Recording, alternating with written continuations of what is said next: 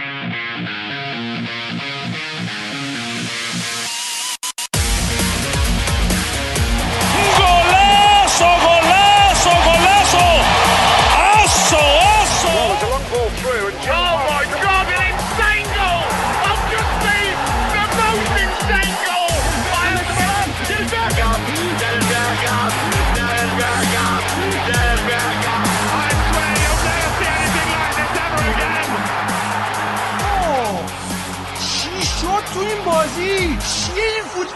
Messi, Obama, e Obama, e Obama, e Obama, e Obama, e Obama.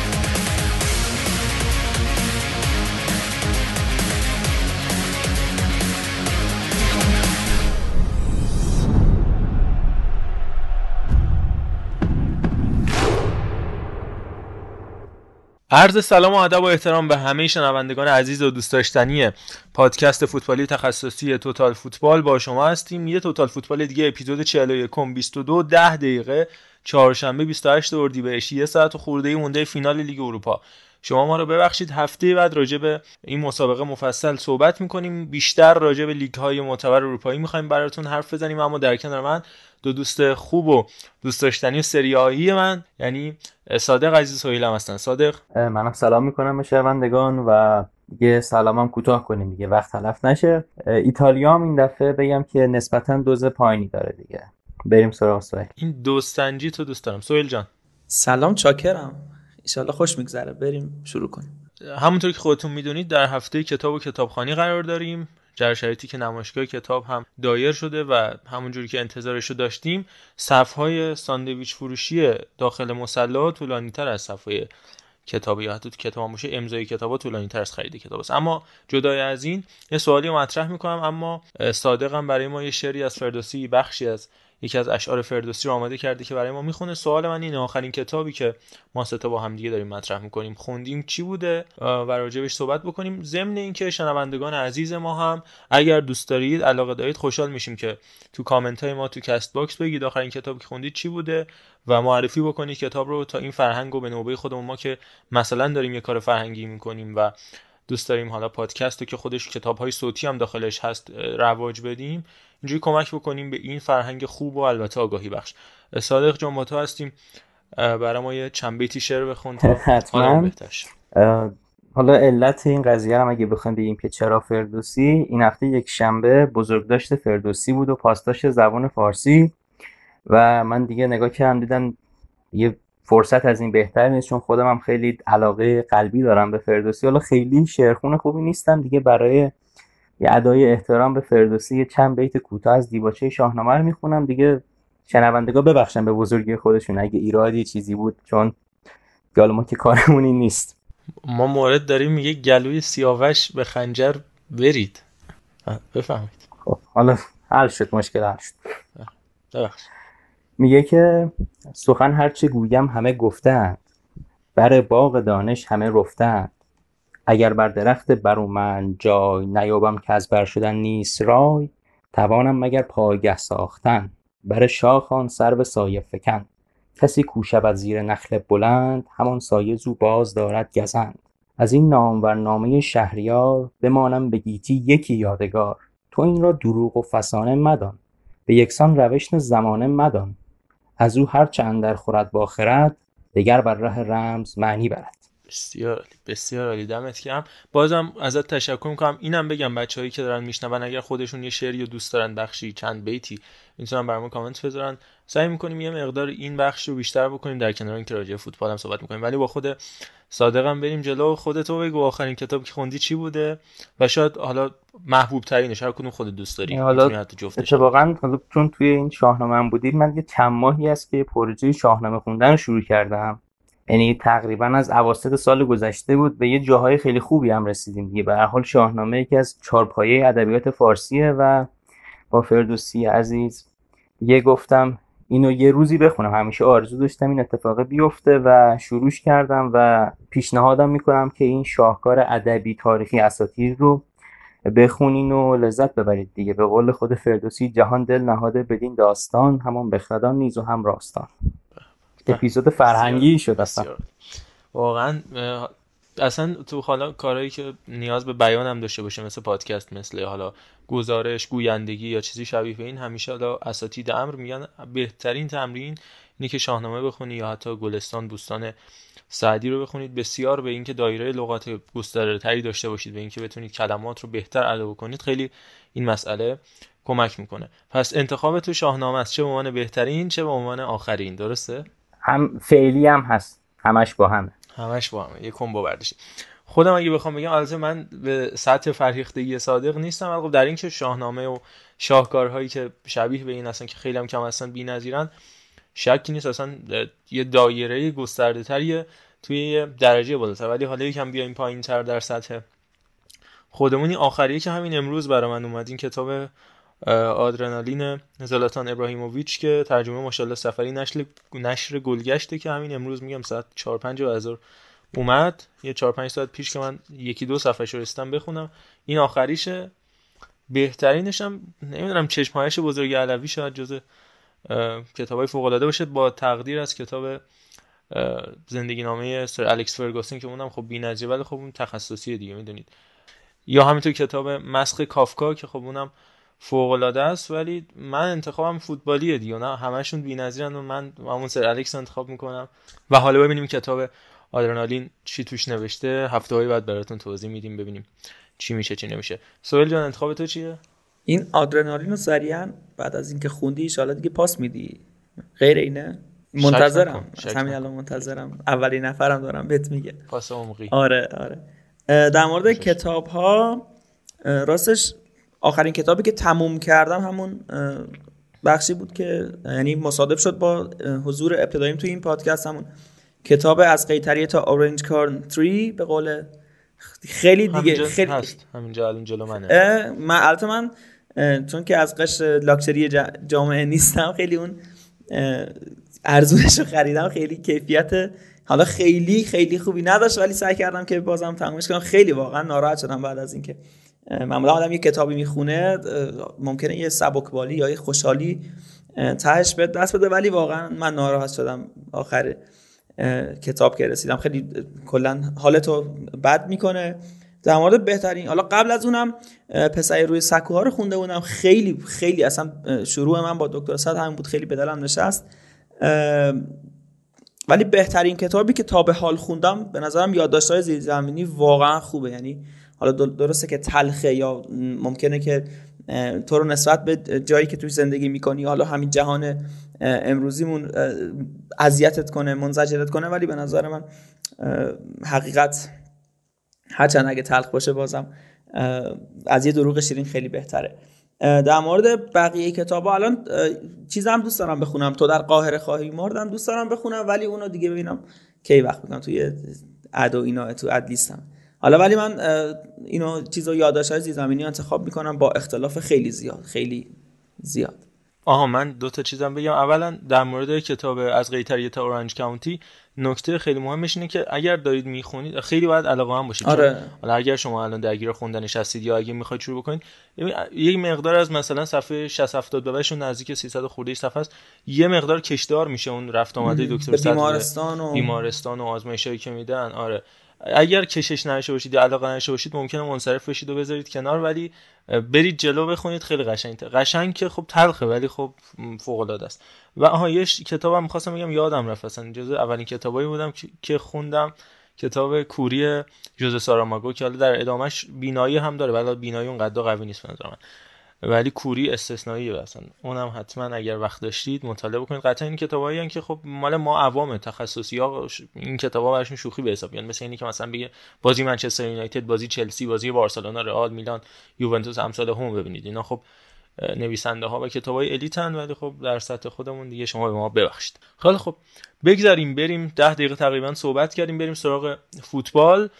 و فکر می‌کنم داخترین جای جهان داخترین جای کره زمین الان ایتالیا و سریا باشه. البته یه شرایط مشابهی رو انگلیس هم داره اما از اونجایی که خب می‌دونی اون کوره ای که میلان درش داره حرکت می‌کنه و شرایطی که AC میلان داره متفاوت با لیورپول و منچستر سیتی چرا که هر دو این تیم‌ها تو این چند سال اخیر تونستن قهرمانی زیادی رو تجربه کنن. لیورپول همین فصل دو تا جام گرفته یه جام دیگه هم تو پاریس براش آماده شده حالا بین اون رئال مادرید و سیتی هم که خب می‌دونید در این سالهای اخیر جامهای زیادی به دست آورده. ولی خب شرایط میلان و حتی اینتر درست اینتر سال گذشته قهرمان شد ولی قبلش ده سال صبر کرده و همینطور میلان هم که خب دیگه نیاز به تعریف نداره. بریم ببینیم حالا هوای ایتالیا چطوره. هم از شرایط بالای جدول میگیم انتهای جدول که دو تا از تیم‌های سقوط کننده مشخص شدن که صادق درمشون توضیح میده و همینطور play-off و play-out سری بی که مفصل صحبت کردیم در موردش که فقط بگیم چه اتفاقاتی افتاد. در ادامه اون میریم سراغ یاران سفر کرده ما یعنی دوستان مقیم تورین کیلینی دیبالا بچه های ناپل یعنی اینسینیه از اون ور. میریم سراغ انگلیس جایی که نوبل کنار رفت صحبتی عجیب غریب فابرگاس در مورد بیعلاقیش به فوتبال بررسی می‌کنیم خدافزی لواندوفسکی. خدافزی احتمالی لواندوفسکی از بایرن رو در موردش حرف می‌زنیم. در مورد آناهیتا زمانیان بازیکن یوونتوس میگیم که یه صحبت عجیب و غریب یه مسابقه واقعا شاخ آدم در میاد وقتی گوش می‌کنه از سرنوشت. سرنوشت این آدم در مورد پدرش حرف می‌زنیم محسن و سراغ صحبتی ماسکرانو و قوانینی که گذاشته میریم در ادامه سراغ بوندسلیگا و شرایط پایانی اون میریم. سینا برامون در مورد لوکا مودریچ مبحثی آماده کرده علی محمودی در مورد شرایط کنونی آرسنال برامون توضیح میده امید عزیز در مورد لیگ دانمارک برای ما مطلبی رو فرستاده و البته fun با عرفان کدیور رو play-off چمپیونشیپ رو هم یک نگاهی بهش میندازیم. آخر آخر بحثمون هم یه بسته NBA داریم که سهیل برامون از شرایط کنونی NBA صحبت می‌کنه که اگر دوست داشتید برامون کامنت بذارید. از این بعد می‌تونیم با سهیل NBA weekly رو هم داشته باشیم. البته که می‌دونیم NBA رو به اتمام هستش فصلش ولی خب همیشه داغ و فوق العاده جذاب. اول با صادق و نظرم همراه بشیم. صادق از شرایط کورس قهرمانی بگو که بعد سهیل از میلان برای ما تخصصی صحبت می‌کنه که بعد بریم سراغ انتهای جدول و play-off و play-out ها. چی گذشت تو این هفته و فکر می‌کنی که آیا رافائل لیاو لایق MVP فصل سریا هست؟ خب دیگه همونطور که می‌دونی به هفته آخر سریا رسیدیم و دیگه هیجان خیلی خیلی زیادی وجود داره برای تعیین قهرمان. این هفته میلان برد دو هیچ آتالانتا رو و دیگه به قول این رسانه گام بلند برداشت برای قهرمانی و اینتر هم با بردن کالیاری اندک شانسه خودش برای قهرمانی رو زنده نگه داشت.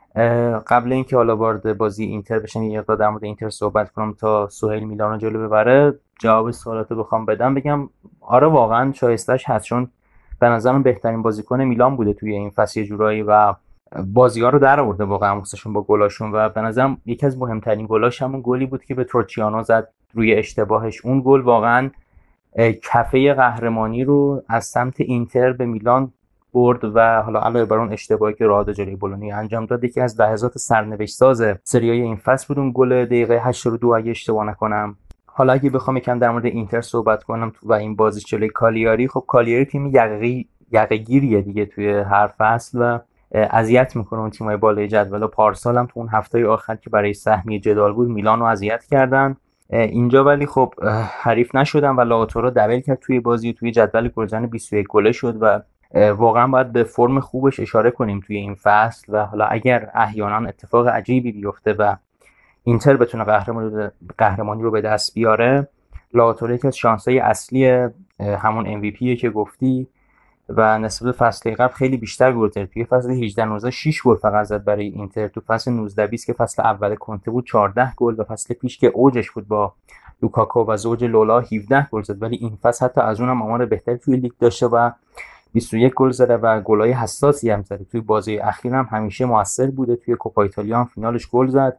و جالب اون یکی گلشون هم دارمیان زد. اگه یاد باشه من یه چند هفته ای هست روی این تاکتیکی که wing back های چپشون نفوذ می‌کنن روی تیر دو هد می‌زنن تاکید داشتم. ولی خب این کار اصولا دامفرایز انجام میشه اینجا دارمیان رو همون تاکتیک گل زد. یعنی که دارمیان با این قدش بتونه همچین حرکتی رو بزنه خب خیلی خوبه. نشون میده که این تاکتیک قشنگ جزو در واقع عوامل اصلی حمله اینتر و تاکتیک های اصلیشه و قائم به فرد هم نیست یعنی هر فردی می‌تونه این حرکت رو انجام بده. توی هفته آخرم یک شنبه ساعت 23 قهرمان مشخص میشه. حالا یه کار جالبی که امسال سریا کرده اینه که دیگه همه بازی ها همزمان نیستن. بازی تیمایی که برای کورس قهرمانی و دنبال قهرمانی همزمان با همه اونایی که دنبال سهمیه با هم و اونایی که در حال سقوط هستن هم با هم با هم بازیشون همزمان. یعنی کل بازی ها رو یه جا نکردن و خب این برای حق پخش هم سودهایی داره. میلان تو ماپی با ساسولا بازی می‌کنه که خب ما می‌دونیم چقدر تیمای میلانی رو هر سال اذیت کرده و بازی رفتم توی سنسیرو میلان رو شکست دادن و باید دید تو این بازی چه نتیجه رقم می‌کنه حالا میلان با یه مساوی هم قهرمانی قهرمانی رو به دست میاره چون تو بازی رو در رو جلوی اینتر عمل کرده بهتری داشته. ولی خب اگر بخواد ببازه مثل بازی رفت اوضاع براش پیچیده میشه. هرچند که اینتر هم اون طرف با بازی داره که توی سالهای اخیر دردسر انداختهشون و همین این فصل اول هم باهاشون مساوی کرد.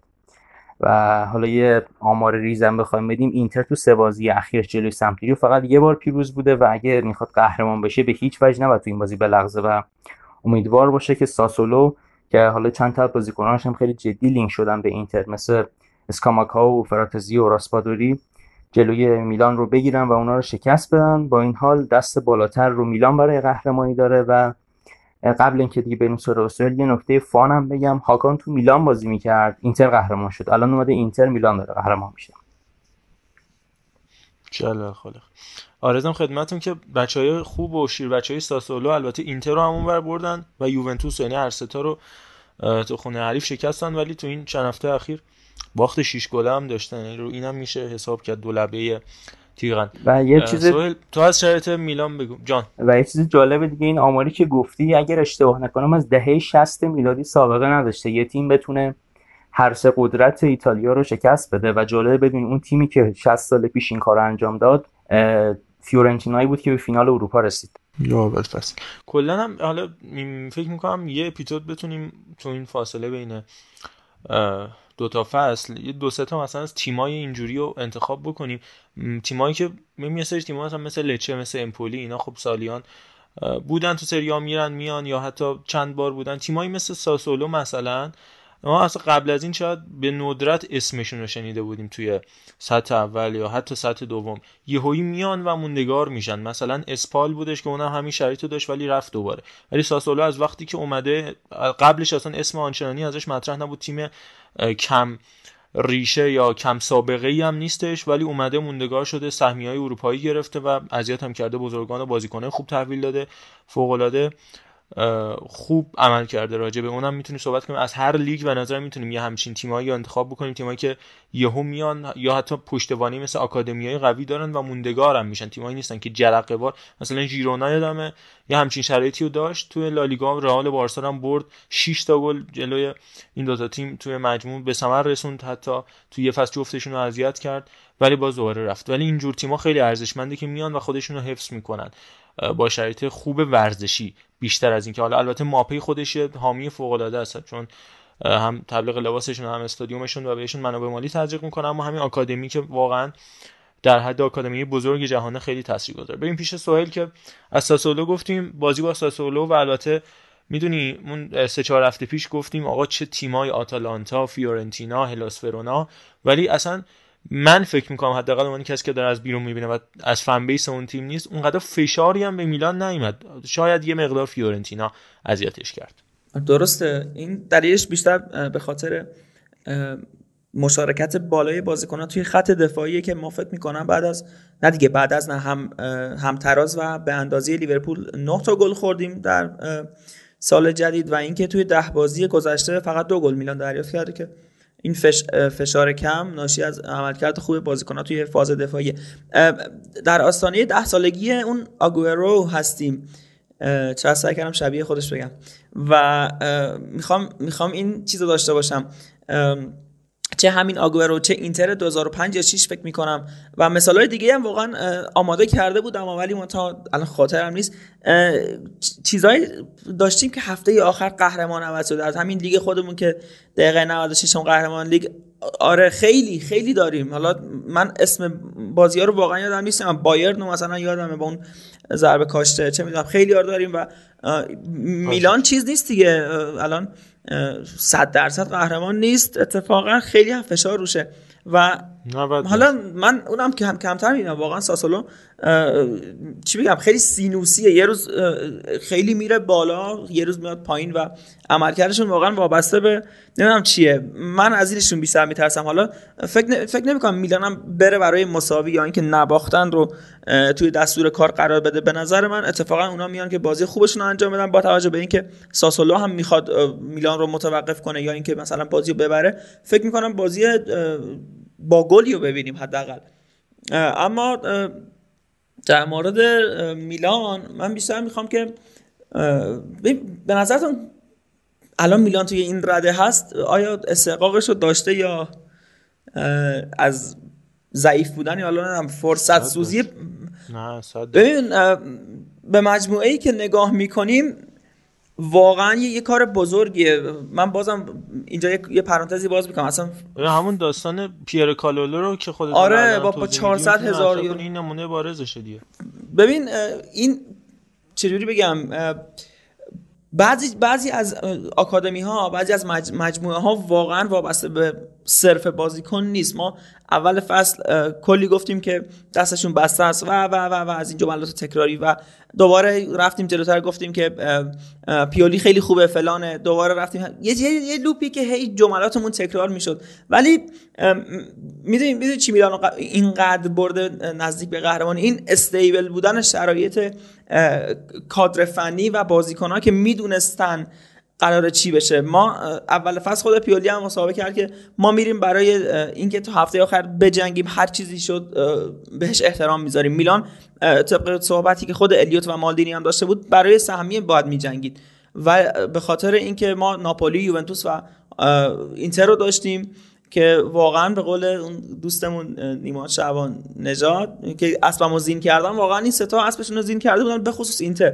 ولی دیدیم که حالا ناپولی وسط راه به خاطر آزیمن کنار کشید. یوونتوس کلا رفت تو باران اینتر دو سه جا واداد و بعد از اون دربی بود که میلان بازی برگشت و دو یک برد. همونجا اون خودباوری دیگه نمود پیدا کرد. خیلی خیلی گسترده شد بین بازیکنان تیم و نقش بزرگ زلاتان و پیولی توی حفظ کردن این راه حفظ کردن این mood ی که بازیکنان دارن کار فوق العاده ای که مثلا هفته قبلی اون مسابقه بی‌نظیر واقعا مسابقه لغتی براش پیدا نمی کنم مسابقه کوبی برایانت فقید بعد از اینکه در فینال NBA 2000 لس آنجلس لیکرز مقابل اورلاندو ماجیکی که شکیل اونیلو داره نمی‌دونم دو تا بازیکن سوپر استار و All-Star داره دو هیچ عقب دو هیچ جلو میفته ولی آره جلو میفته و بعد از اینکه خبرنگار از کوب می‌پرسه که چرا خوشحال نیستی پاسخش به نظرم من نمیگم پاسخشو خودتون برید پیدا اصلا بی‌نظیره ببین بشنویم Still waiting for a big smile out of you. You're up 2-0. What's the story? Are you not happy or you're only half happy or Still to be happy about. You're up 2-0. Job's not finished. Job finished? I don't think so. شنیدیم استثنایی حالا صورتش هم اگر بچه ها تصاویرش هم ببینن اصلا اون می‌دونید body language اون نوع ریلکس بودن و نوع برقرار کردن ارتباط با هوادارای بیشتر این چیزهایی که ما می‌بینیم واقعا کلاس آموزشی و حالا مسابقه راده کرونیچ هم خب تو این هفته دیدیم که در این حال حال نمیشه گفته شبیه به اون ولی توی scale بودن من آره راده کرونیچ اتفاقا با خودم که صحبت می‌کردیم به این نکته جفتمون اذعان داشتیم که راده کرونیچ که خیلی ما موافق حضورش نبودیم ولی با تمام قدرتش با تمام وجودش توی سه تا پست بازی کرد برای میلان. خیلی time زیادی بهش نمی‌رسید ولی هر وقت تو زمین بود واقعا از دل و جون واقعا ارزش این لباس رو می‌دونست و این واقعا این واقعا show off نیست ادابازی نیست واقعا ارزش این لباس و کرونیش می‌دونست. چرا؟ چون چند بار حالا توی به خصوص فن بیس میلان در ایتالیا و باقی نقاط خب معمولا هوادارا دوست دارن بازیکنای فانتزی و هم خلاق و اینا بازی کنن. ولی کرونیچ نشون داد که واقعا لایق بازی بوده و اون جمله ای که گفت مهم نیست من چند دقیقه بازی کنم اصلا دقیقه چند بیام بازی یا نمی‌دونم کجا بازی کنم. مهم اینه که تمام وجودمو می‌ذارم تا آخرین ثانیه. وقتی از زمین بیرون میام انقدر خسته باشم که بدونم کارمو درست انجام دادم. به نظرم همین زلاتان و پیولی و البته مالدینی که این شرایط استیبل رو نگه داشتن. واقعا شرایط رو پایدار حفظ کردن. اینکه تو به یه مود و فرم خوبی برسی خیلی مهمه و مهمتر از اون حفظ اون شرایطه که واقعا زلاتان با اینکه کم بازی کرد این اثر رو به خاطر همینه که حتی اگه میگن خدافزی کنه باز هم در اسکواد میلان ممکنه اسمش برای سال آینده حفظ بشه برای اینکه فقط در جو رخکن باشه. صحبت های واقعا چی من واقعا اگه زلاتان همچین صحبتی با من می‌کنه مثلا میرم با چنگال به یه کشوری حمله می‌کنم. یه صحبت های فوق بین دو نیمه همین بازی قبلی و هفته قبل ترش مقابل هلاس ورونا که کاش اینا چیز بود اینا در دسترس بود می‌شد بذاریم play کنیم. بزرگی و قدرتش قدرت کلمات پی برد. همین دیگه حالا خیلی دیگه زیاد صحبت نکنم. ولی اینتر به نظر من می‌تونست قهرمان بشه تا قبل از این و حتی یکی دو هفته قبلتر. اگه از سراتش استفاده می‌کرد ولی دیگه میلان اومد کار رو گرفت و هرچند واقعا مقابل ونتزیا اسپتزیا و یکی دو اون ناپولی دو سه تا واقعا دو سه جا اذیت شد. اما حالا می‌بینیم که 83 امتیازیه با فکر کنم 31 گل خورده توی لیگ که آمار واقعا خوبیه. اینتر 32 تا داشت یوونتوس ناپولی هم 31 دونه. که در کنار حالا با اینکه میلان 66 گل زده اینتر فکر کنم 81 گل ناپولی 71 گل ولی و حتی لاتزیو که 74 گل زده این میلانه که به هر حال در صدر جدوله. به نظرم اگه خودت هم صحبتی چیزی داری یا حال سوالی می‌خوای مطرح کنی من باهات هستم. من فکر کنم صادق می‌خواد یه نکته اضافه کنه. صادق بگه من دو سه تا سوال و نکته دارم اتفاقا می‌خوام بده آره می‌خواستم توی این بحث زلاتان که گفتی یا حالا یه چیزی رو هم بگم. سال اولی که زلاتان اومد میلان توی نیم فصل اضافه شد و میلان فرم خوبی گرفت. گفتش مگه من از اول فصل میمادم قهرمان می‌شدیم؟ و من حالا اینو با خودم گفتم که حالا مثلا گفتم که انقدر خودتو جدی نگیر و اینها و فصل بعدش قهرمان نشد اجرای روی این حس رفتم که خب زلاتان هم ضایع شد ولی این فصل واقعا نشون داد که نه. زلاتان ضایع شدنی نیست و واقعا خیلی دوست داشتم یه نفر به نقش زلاتان توی این قهرمانی اشاره کنه. اگه خودت نمی‌گفتی من واسه مرور فصل می‌خواستم در موردش صحبت کنم حتما. واقعا این بشر کاپیتانه یعنی لیدر واقعی لیدر ذاتیه. کاریزما یعنی زلاتان. این البته یه مقدار بعضی اوقات زیادی میشه این شیشه اتوبوس هم روش تاثیر دیدی؟ دیدی واقعا؟ تهییج کنه هوادار حاجی این چیز نیست تهییج و اینا نیست این زور داره واقعا. قد این فشار کم زلاتان میشه نهایت فشار ما به نظرم. اون اندام و اون دانشی چه تکواندو؟ جالبی داشتی مسئله. چند سال پیش بودش که میلان دیگه تو اوج بدهی های خودش بود و مشکلاتی که بود که اتفاقا یاد بارم بهت اشاره کردم. این حالا بحث اتوبوس که تو این هفته پیش اومد ورای از اتوبوس گیت تیم ملی فوتبال ایران جدای از شوخی یه اتفاق یه خاطره جالبی برای من یادآور شد قطعا هوادار میلان خیلی بهتر از من بهش اشراف دارن. اونم تقریبا فکر کنم سال 2013 بودش 2012 13 بودش که میلان یه اتوبوس فوق العاده مجهزی داشتش نزدیک 600 هزار یورو اون زمان هزینه کرده بود برای اینکه تجهیزش کنه. خب 600 هزار یورو تو 10 سال پیش هم ارزشش هم بیشتر بوده. البته تورم ایتالیا با ایران متفاوته ولی تو هم که که فوق العاده اتوبوس مجهزی بود. بهترین اتوبوس تیمای ایتالیا بود. از لحاظ ماساژور که روی صندلی کار گذاشته بود. امکانات رفاهی که داخلش بود مکان استراحتی که تای اتوبوس مهیا شده بود جای ماساژ داشت و الی آخر. سیستم های تصویری و صوتی که داخلش بود. ولی به خاطر هایی که داشت و همون 600 هزار یورو هم که نیاز داشت اون زمانی که هنوز تیم دست گالیانی و برلوسکونی بود مجبور شدهشون اتوبوس رو به فروش بذاره. یعنی حتی برای رفتن به استادیوم حال شهری نزدیک از اتوبوس اجاره استفاده می‌کرد به سبک لیگ ایران بعد از اینکه اون اتوبوس رو فروش گذاشت. و حالا می‌بینیم 9 سال گذشته و میلان سرپا شده. لیگ قهرمانان رو دوباره در چنگ خودش داره برمیگرده به سطح اول فوتبال ایتالیا در آستانه قهرمانی. حتی اگه قهرمان نشه حتی اگه قهرمان نشه و دوباره ماجرایی که پیش میاد اتوبوس و زلاتانی که اونجوری دستشو به شیشه می‌زنه یه نماد دیگه می‌دونی؟ تو ذهن من این که اون اتوبوس از اون اتوبوس دوباره به این اتوبوس این که دوباره بتونی ولی 8 9 سال واقعا حتی بازم میگم میلان که قهرمان نشه و حتی همینجا رسیدن اصلا دیگه بحث قهرمانی به نظر منی که دارم از بیرون می‌بینم و حالا تیم خود من بارسلونا توی مقیاس متفاوتی یه همچین چیزی رو بازم میگم. شبیه به اینو داشت تجربه می‌کرد توی این سالا. خب مهمترین ستارهاش مثل سوارز مسی اینیستا ژاوی آروم آروم به هر حال رفتن جدا شدن و حالا بحرانای مالی و اینجور مسائل توی وسط فصل تا رتبه نهم هم اومد پایین و باخته عجیب غریب تجربه کرد. ولی سر پا شدن حالا به هر حال دوم شد دیگه بارسلونا.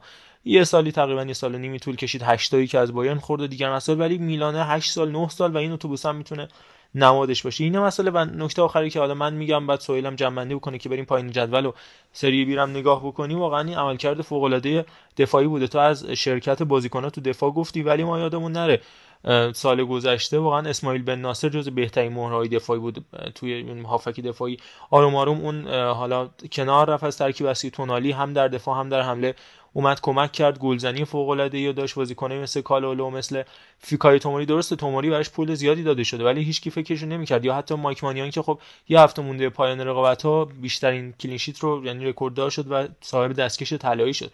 اینا من فکر می‌کنم تصادفی به هیچ عنوان نمی‌تونه باشه. همه این اتفاقا حاصل کار درسته مدیریته که ورای اینکه اون جامعه به دست بیاد و نیاد این فصل یه فصل تاریخی این فصل رنسانس به نظر من در تاریخ و روندی که باشگاه میلان طی کرد توی ده سال گذشته و باید باید باید به هر چیزی که این فصل به دست آمده و حتی اگر به دست نیاد افتخار کرد و اون مستند آلور ناسینگو که یو... که آرسنال می‌خواد این فصل در پایانش ارائه کنه که همون ناسینگه حتی اگه برای میلان ناسینگ هم باشه به نظر من همون آلو به دست آورده. یه مقدار جمله خیابانی طور شد ولی منظورم امیدوارم گرفته باشید. سوال توضیحات آخر تا اگر راجع به حالا سازمان دفاعی یا همه این مسائلی که من گفتم این بریم پیش صادق از شرایط بقا. حالا توضیح که نه ولی در مورد بن ناصر کاملا با احترام شدید باهات مخالفم چون که بن ناصر هر موقع که شرایط بدنیش اوکی بود توی ترکیب اصلی بود یا اینکه حالا نیمه دوم بازی می‌کرد منتها. به خاطر اینکه بعد از جام ملت‌های آفریقا به لحاظ جسمانی مشکل چی نمی‌دونم مشکل چیه مصدومیت نیست یک ضعف بیشتر. مصادف شد با این مسئله براش بیشتر بازی نکرد و به خاطر همین چون که میلان به هدفش یعنی سهمیه رسیده بود سعی کرد با پیولی با کاوری و اینا یه ذره شرط شد نگه داره برای آینده. و اصلا چیز بازیکن جزء اون 11 تاییه که هیچ وقت خارج نمیشه یعنی اون 11 بازیکن معتمد. و نکته آخری که آها من یادم بازی میلان و آتالانتا که 5 تا فکر می‌کنم خورد شروع این ماجرا بود دیگه. شروع ماجرای پیولی و این اگه خاطرتون باشه. من اون روز سر کلاس database بودم کارشناسی و دوستای خیلی نزدیک و صمیمی من. همشون یا طرف چلسی بودن یا یوونتوس بودن یا اینتر بودن.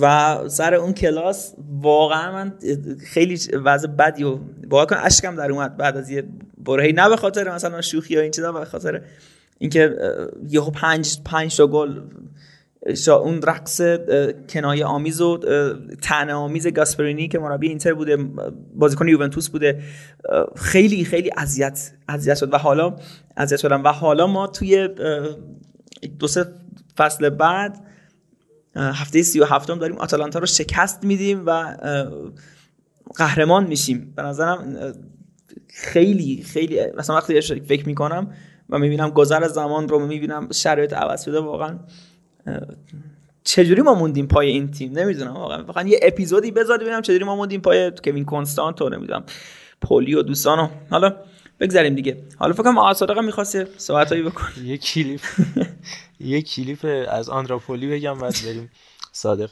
یه کلیپ تو فکر کنم بازی اودینزا و میلان آندراپولی یک دو نفر دریپ می‌زنه بعد گزارشگر انگلیسی زبانه. میگه که آندرا پولی full of confidence full of consistency اینا دو سه تا تعریف می‌کنه ازش بعد یهو پولی میچرخه دور خودش با کله میره تا تابلوهای تبلیغاتی توپ مثلا ول می‌کنه و ضد حمله عجیب غریب گل نمیشه. ولی اصلا استثنایی خیلی معروفه تو یوتیوب. حالا حیف که اینجا چون تصویر نمیشه دید صداش به درد نمی‌خوره ولی می‌ذاریم تو کانال. تو کانال می‌ذاریم هم اسم پولیو گفتیم می‌خوام بگم از اونجا و حالا کوین کانستانت هم که اومد تو تبریز بدون بازی 900 هزار یورو گرفت و رفت. اینم از این داستان. خیلی خب صادق جان بریم سراغ بحث بقا. اون پایین چی شد؟ دو تا تیم فکر کنم افتادن. سری بی هم که پلیاتش سری, سری اولش برگزار شده و برام بگو چه اتفاقاتی افتاد که بریم سراغ قوم از دست رفتم خب هفته قبل خیلی کامل در مورد کورس بقای سریا صحبت کردیم. برای همین دیگه این هفته زیاد به جزئیاتش نمی‌پردازیم. ولی خب یه سری اتفاقات مهمی افتاد. اول اینکه خب اسپتزیا یه برد 3 2 جلوی اودینزه به دست آورد و سمپدوریان با یه برد 4 خونگی جلوی فیورنتینا که نتیجه عجیبی بود. اندک شانسای سقوط کردنشون از بین بردن و دیگه هفته بعد با خیال راحت بازی می‌کنن. همونطور که اول اپیزود شرکت دو تا تیم سقوط کننده هم داشتیم. اول ونتسیا تیمی که خب عصر همون روز به خاطر تساوی سالرنیتانا با امپولی همون اول همون اول هفته سقوطش قطعی شد ولی به بازیکناش نگفتن.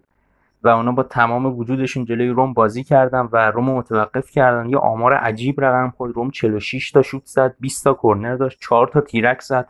دروازه‌بان ونتسیا فکر کنم 16 تا سیو داشت ولی خب سقوط کرده بودن دیگه و یه سال بعد ما ونتسیا رو نداریم توی سریا خیلی تیم جالبی هم بود به خاطر اینکه حالا تیم ها بخواد برای اینکه برن به استرمیشون مجبور بودن سوار قایق شن و جزو جذابیت های این فصل سریا بودن.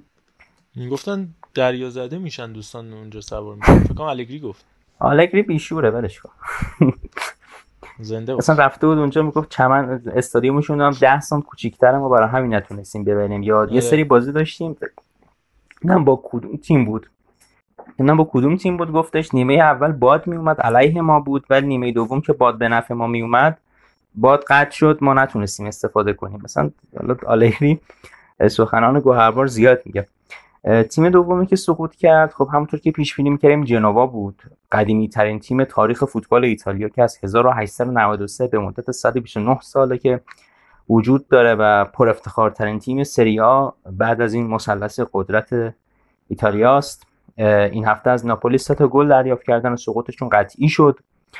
فصل آینده توی سری بی که 34 رومین فصل حضورشونه. توی سری بی و همونطور که هفته پیشم اشاره کردم بهش کنار آتالانتا پر افتخارترین تیمای سری بیان آخرین بار هم فصل 2006 2007 توی سطح دوم فوتبال ایتالیا بودن و الان بعد 15 سال باید به سریا ودا کنن و سمپدوریا که حالا با هم دروی دلالانترنا هم دارن فکر کنم عکساش هم دیگه همه دیده باشن. یه سری تابوتایی با پرچم جنوا آماده کردن و در سطح شهر چرخوندن. به تلافی به تلافی کار خودشون دقیقا به تلافی کار خود جنوایی ها و دیگه این همه جذابیت های فوتبال. البته حالا سرمربیشون الکساندر بلسین خیلی خوب که کار کرد. فکر کنم بعد از شفچنکو اومد روی کار. یه مقدار نتایج رو بهتر کرد ولی خب بازم نتونستن توی سریا بمونن. و حالا دیگه این دوتا تیم قطعی سقوط کردن. سرنوشت سقوط کننده آخر و هفته آخر کشیده. یعنی سالرنیتانا 31 توضیح خیلی کوتاه در مورد جنوا بدم. نکته خیلی اساسی این مساویاشون 16 تا تساوی داشتن که رکورددار تعداد تساوی در سی سال اخیر فوتبال ایتالیا بودن. 16 تساوی 4 تا بود بلسینا و هفته بازی اولش رو همه رو مساوی کرد و بدترین خط حمله رو هم خودشون داشتن که 27 تا گل زده بودن. حتی از حالا ونیسیا و سالرنیتانا اینا هم بدتر بودن. بعد 12 سالی که برگشتن اون زمانی که اولین بار اومدن لیگ رتبه دهم شروع کردن. اولین بار بعد از این 15 سال عرض می‌کنم. رتبه دهمو داشتن که بالاتر از لاتسیو هم تموم شدن فصلشون تموم شد و خیلی هم کری میخوندن برای سمپدوریا که آره شما افتادید. ولی خب زندگی دو سه روز نیست خیلی بیشتر از این است. فصل 2014 15 بهترین فصلشون بود تو چند سال اخیر که ششم شدن رفتن پلی‌آف لیگ اروپا اما نکته خیلی مهمش این بودش که به خاطر اینکه همین قشنگ استقلال پرسپولیس تور که مجوز حرفه صادر نشد اون به حال مدارک رو نتونستن ارسال کنن کاغذ بازی رو نتونستن انجام بدن تیم هفتم رفت به جاشون. کی بود؟ سمدوریا. یعنی خیلی مثلا انگار که استقلال برفرض قهرمانش نتونه پاس کنه و پرسپولیسون نتیجه به دست بیاره بره سراغ مثلا لیگ قهرمان آسیا همچین چیزی. و در نهایت این اتفاق عجیب غریب براشون افتاد دوباره برگشتن به سری بی که خب حالا سرنوشت عجیب غریبی هم اونجا امیدوارم دوچارش نشن و بتونن برگردن. ببخشید میونه کلمت. نه اتفاقا خیلی نکات خوب بود جالبی هم بود. همونطوری که گفتم تیم آخر سقوط کننده این هفته مشخص میشه. سالارینتانا 31 امتیازی 17 همه و کالیاری 29 امتیازی 18 هم.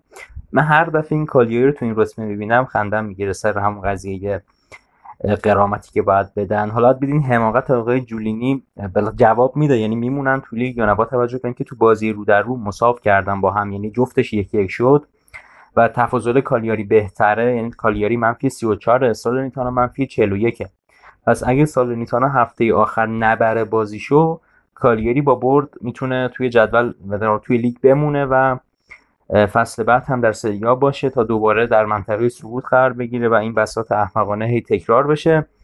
و توی هفته آخر خب سالرنیتانا بازی سخت‌تری داره دیگه. اونا جلوی اودینزه بازی می‌کنن در صورتی که خب کالیاری جلوی ونتسیایی که از قبل سقوط کرده و این بار دیگه قطعا بازیکناش می‌دونن که افتادن و تلاش اضافه ای نمی‌کنن یه سنه کوچیکم به پلی آف و play-out سری بی بزنیم. مرحله اول پلی آفش این هفته انجام شد. اون همون تک بازی بنونتو آسکولی رو یک هیچ زد توی خونه آسکولی با گل لاپادولا. و خوردم به پیزا. حال به حالا همین پیزا هم تو بازی رفت. یک صفر با گل دقیقه 85 باز هم لاپادولا شکست دادن و حالا بازی برگشتش. هفته آینده برگزار میشه. و از اون طرف اون یکی بازی پلی آف بازی برشا با پروجا بود که برشا سه دو پروجا رو شکست داد.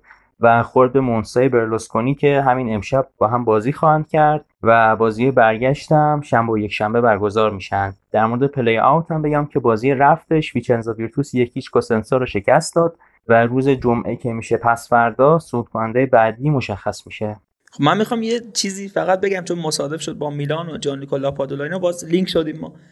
من یادم 2013 یا یا 14 فکر می‌کنم میلان داشت برای لیگ اروپا اینا میجنگید. داد شیشم بود فکر کنم. این هفته ما با کالیاری بازی داشتیم. هفته بعد اینتر با کالیاری بازی داشت. اواخر فصل نبود و اینکه خوب نتیجه نمی گرفتیم و دیگه امیدوار شده بودیم که حداقل بریم لیگ اروپا اینو خوردیم به کالیاری باختیم توی سن سیرو بعد خیلی بعدم باختیم. مثلا ورای نتیجه میلان بد بازی می‌کرد. بعد اون voice معروف کالیاری گوره بابا دیگه منتشر شد توی فضای fan base میلان. آقا که بشنویم اینو. می‌خوای play کنیم. برای قطعا یکی از زیباترین هاست. کالیاری گوره بابات!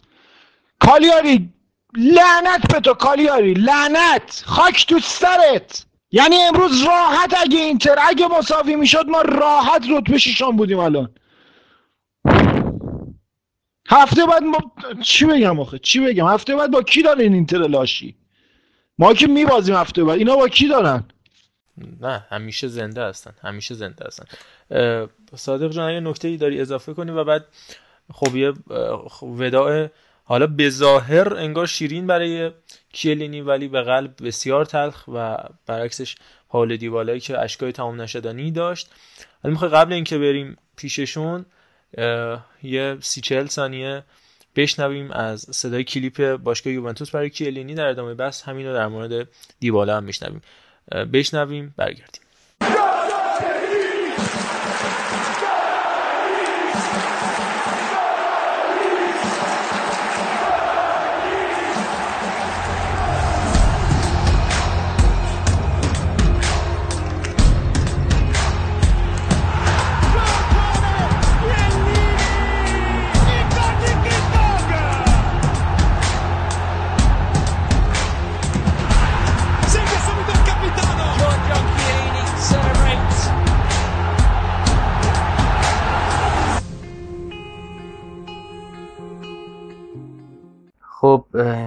این هفته یوونتوس با لاتزیو بازی داشت و خب از نظر جدولی این بازی واقعا اهمیتی برای من در برای ما نداشت در حالی که خب لاتزیو تونست با گل دقیقه آخر ساویچ که البته حالا به نظرم خطا هم بود چون خطا کرده بودن سهمیه لیگ اروپای فصل رو قطعی کنه ولی نکته مهم این بازی برای ما خدافزی کاپیتانو اول و دوممون توی این فصل بود.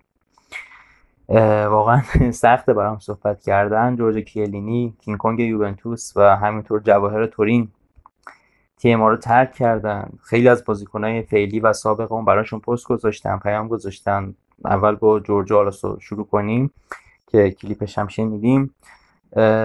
یوونتوس این بازی از لباس فصل بعدش هم استفاده کرده روی سینه بازیکنها به افتخار آخرین بازی کاپیتان دی گریت کیلو رو نوشته بودن و حالا سان همون هشتگ که هفته قبل گفتم جای ای گریت عدد سه رو گذاشتن که شماره کلینیه و هواداران یه طرح موزاییکی از کیلو درست کردن و به جای ایش عدد سه رو گذاشتن. و توی ساعت قبل از بازی هم لباس کیلینی پرفروشترین لباس یوونتوس توی فروشگاه های یووه بود که یه اهمیتش رو برای هوادارهای ما نشون میده. یه پستی گذاشت کیلینی من به نظرم اصلا همون پست رو بخونیم خودش خیلی چیزا رو نشون میده. توی این پست کرنی میگه که روز موعود رسیده و سیلی از احساسات پیش روش خواهد بود. میگه که یوونتوس برای من همه چیزه. جوانی تجربه بلوغ میل به پیروزی لذت قهرمانی هیجان چالش ها نبردها در زمین پذیرش شکست و سر بانداش شده. میگه همه اینها رو در یوونتوس به دست آورده. در یووه با قهرمانانی در زمین و خارج آن کار کرده. از مربیان و مدیران گرفته تا تمام عوامل تیم. از تمام آنها توانستم چیزهایی بیاموزم و این جملاتی که کلینی به کار برده و یه استعاره خیلی جالبی هم به کار می‌بره که اینو دیگه از روش می‌خونم براتون. میگه سه شماره من است اما همچنین نشانگر احساساتی است که الان در روح من وجود دارد. یک لذت بابت تجربه‌ای که اینگونه به پایان رسید. با یکدیگر توانستیم تمام رویاهای قابل تصور و غیر قابل تصور را محقق کنیم. رویاهایی که برای همیشه در تاریخ این باشگاه بزرگ باقی خواهد ماند. آرامش بابت انتخاب لحظه درست برای خداحافظی. بابت ترک کردن یوونتوس در سطحی مناسب و به اشتراک گذاری ارزش و احساساتی که هیچ کس قادر به از بین بردن آنها نخواهد بود. و قدردانی از تمام یوونتوسی ها از خانواده آنیلی که طی این سالها به من محبت زیادی داشتن از خانوادهام و تمام کسانی که دوستشان دارم. بدون آنها من نمی‌توانستم انسان کنونی باشم و به خاطر حمایت بیدریق آنها بود که توانستم این مسیر طولانی را طی کنم. حالا در مقابل غروب زیبایی هستم و سعی دارم یک طلوع جدید را متصور شوم زیرا مسیرم به پایان نمی‌رسد. هنوز نمی‌دانم چه چیزی در انتظارم است اما در وقتی دیگر و در داستانی دیگر. الان وقت خداحافظی است و قدردانی از شما بابت حمایت هایتان ممنون از همه از هوادارانمان و طرفداران رقیب. و در نهایت هم یه ممنون فینو آلافینه ممنون هم می نویسه که می‌دونید دیگه اون شعار یوونتوس فینو آلافینه این تیکر که خوندم یاد تیتراژ آنشرلی افتادم. میگه می‌خونه. و آره آخرش هم نصر الله متقالچی. آره خیلی خیلی بازی غمگینی شد برای ما. بعد بازی هم کلینی صحبت کرد و دوباره گفتش که این خداحافظی نیست و گفت در آینده با ما رو می‌بینه و این لباس روی پوست و گوشت و خونشه. و خب خیلی برای ما یوونتوسیا کلینی خاصه. کسی که 17 سال برای این پیراهن جنگیده و من یادم بوفانم که دور اول خدافزی کرد دقیقا 17 سال بود و فکر کنم بازی هم با ورونا بود. خیلی بازی تلخی بود. اونم بعد خیلی اون بازی گریه کردم. حالا این بار مقدار خودم کنترل کردم که گریه نکنم. به همون بغض اکتفا کردم. توی این بازی دقیقه 17 تعویض شد. به خاطر 17 سال حضورش توی یوونتوس. یعنی هر دقیقه برای هر فصل که حرکت جالبی بود و بعدش هم رفت و هوادارو خدافزی کرد و آخر بازی هم اون مراسمی که براش گرفته شد حالا دیبالا هم در اون مراسم بود. و تمام اعضای تیم فوتبال مردان و زنان یوونتوس حلقه زدن دور بازیکن‌ها و باشون خدافزی کردن. یه مقدار در مورد آمارهای کلینی بخوایم صحبت کنیم. خب فکر کنم اشاره کنم که 560 بازی با لباس یووه انجام داده و بعد دل پیرو بوفون پرسابقه ترین بازیکن تاریخ باشگاهه. بالاتر از نام‌های بزرگی مثل گاتون شیرا 36 تا گل هم زده برامون که کنم حالا تو اون گلش به بارسا رو خاطرت باشه و 25 تا پاس گل هم ثبت کرده. 9 تا اسکودتو 5 تا سوپرکاپ و 5 تا کوپا ایتالیا به همراه حضور در دو فینال UCL و سه بار انتخاب شدن به عنوان بهترین دفاع ایتالیا از افتخارات کیلینیه و همچنین یک بار که بهترین بازیکن سال یوونتوس شد. و خب حالا کیلینی یکی از بهترین دفاعهای تاریخ فوتبال ایتالیا و یوونتوس داره از اینجا میره و خوشحالش هم خیلی خوب اشاره کردی. اصلا اشکی نریخت و کاملا لبخند روی لبش بود. خیلی جالب بود. یعنی اون سکانس خیلی دوست داشتم اون لحظه رو و اگه واقعا گریه می‌کرد باید می‌دونم رو می‌تونستن خودشون رو کنترل کنن. یه مرد گریه نمی‌کنه. واقعا کیلینی یه همچین چیزی تو ذهنش بود به نظرم. واقعا تا حالا تو خاطرم نیست اشکای کیلینی رو دیده باشم. دقیقا یه سری بازیکن‌ها اینجوری حالا اون ما خودمون هم تو این هفته صحبت می‌کردیم. اگه بخوایم من خودم بازیکنی شبیه بهش پیدا کنم به نظرم خیلی شبیه کارلس پویول بود. یعنی روحیه رهبری که داشتش و اون شرایطی که برای تیمش همیشه میساخت که میگفتش خودش یعنی یه جوری خودش رو حفظ کرد برای اینکه تیم خود بتونه انسجام لازم رو داشته باشه. گرچه شاید در دلش آشوب باشه قطعا حال هوای خوبی پشتر نداشت ولی نذاشتش که در عموم اشکاش دیده باشه همیشه جنگجو لقبی که استفاده می‌کنم براش کینگ کنگ برازنده است. ولی خب حالا تنها چیز مثبتی که می‌تونم در این باره بگم چون تو این هفته لوئیس سوارز هم از اتلتیکو مادرید جدا شد و بعد دو سال 34 گل 81 مسابقه. و حالا کامنتی که مسی برای سوارز گذاشتش که خب تو ارزشت خیلی بیشتر از نبود یه کنایه به بارسلونا بود یعنی اون دوران کرونا ایسه بازیکن از باشگاه جدا شدن. من جمله خود مسی و خود سوارز که علیرغم اینکه خیلی زحمت کشیده بودن مثلا برای باشگاهشون ولی نشد که ازشون اون چنان توسط هوادارا به خصوص تقدیری به عمل بیاد. ولی باز خوبیش اینه بازیکنایی که دوباره توی این سالها جدا میشن. یه خدافزی با شکوه پشت سر می‌ذارن. بیاد حالا خود خدافزی آلساندرو دل پیرو که اون دور افتخار رو زدش با همون لباس صورتی بالوکو توی استادیوم آلیانز تورین هم که از خدافزی بسیار با شکوه و زیبا و به یاد موندنی بود. تو فوتبال ایتالیا هم فکر کنم خاویر زانتی هم که از خدافزی فوق العاده قشنگ و انجام داده بود. اون جیزت فوراور اون عدد 4 فوراوری که وسط زمین براش درست کردن و خلاصه حداقلش اینه که به یاد موندنی شد. خدافزیش از باشگاه یوونتوس. هم هم در مورد پاولو دیبالا هم می‌تونیم صحبت بکنیم. بریم فریاد پاولو دیبالای هواداره یوونتوس و اون بنده خدایی که میگه پاولو و اونوری میگن دیبالا. اونو بشنویم بیایم و در مورد دیوالا هم صحبت بکنیم. مانیجی پولو پولو لاجویا جواهر تورین بعد هفت سال از تیم اون جدا شد و واقعا خیلی فصل عجیبیه. یعنی این فصل لعنتی جام که توش نبردیم دوتا از حالا کیرینی که واقعا یه اسطوره است و دیوالا هم یکی از محبوب ترین بازیکنامونه و شاید نماد این دهه که گذشت بود. هر دو توی این فصل جدا شدن. حالا سوا اینکه چه مقصدی خواهد داشت واقعا دل یووه براش تنگ میشه. دیبالا 292 تا بازی برای اون انجام داد 115 گل زد.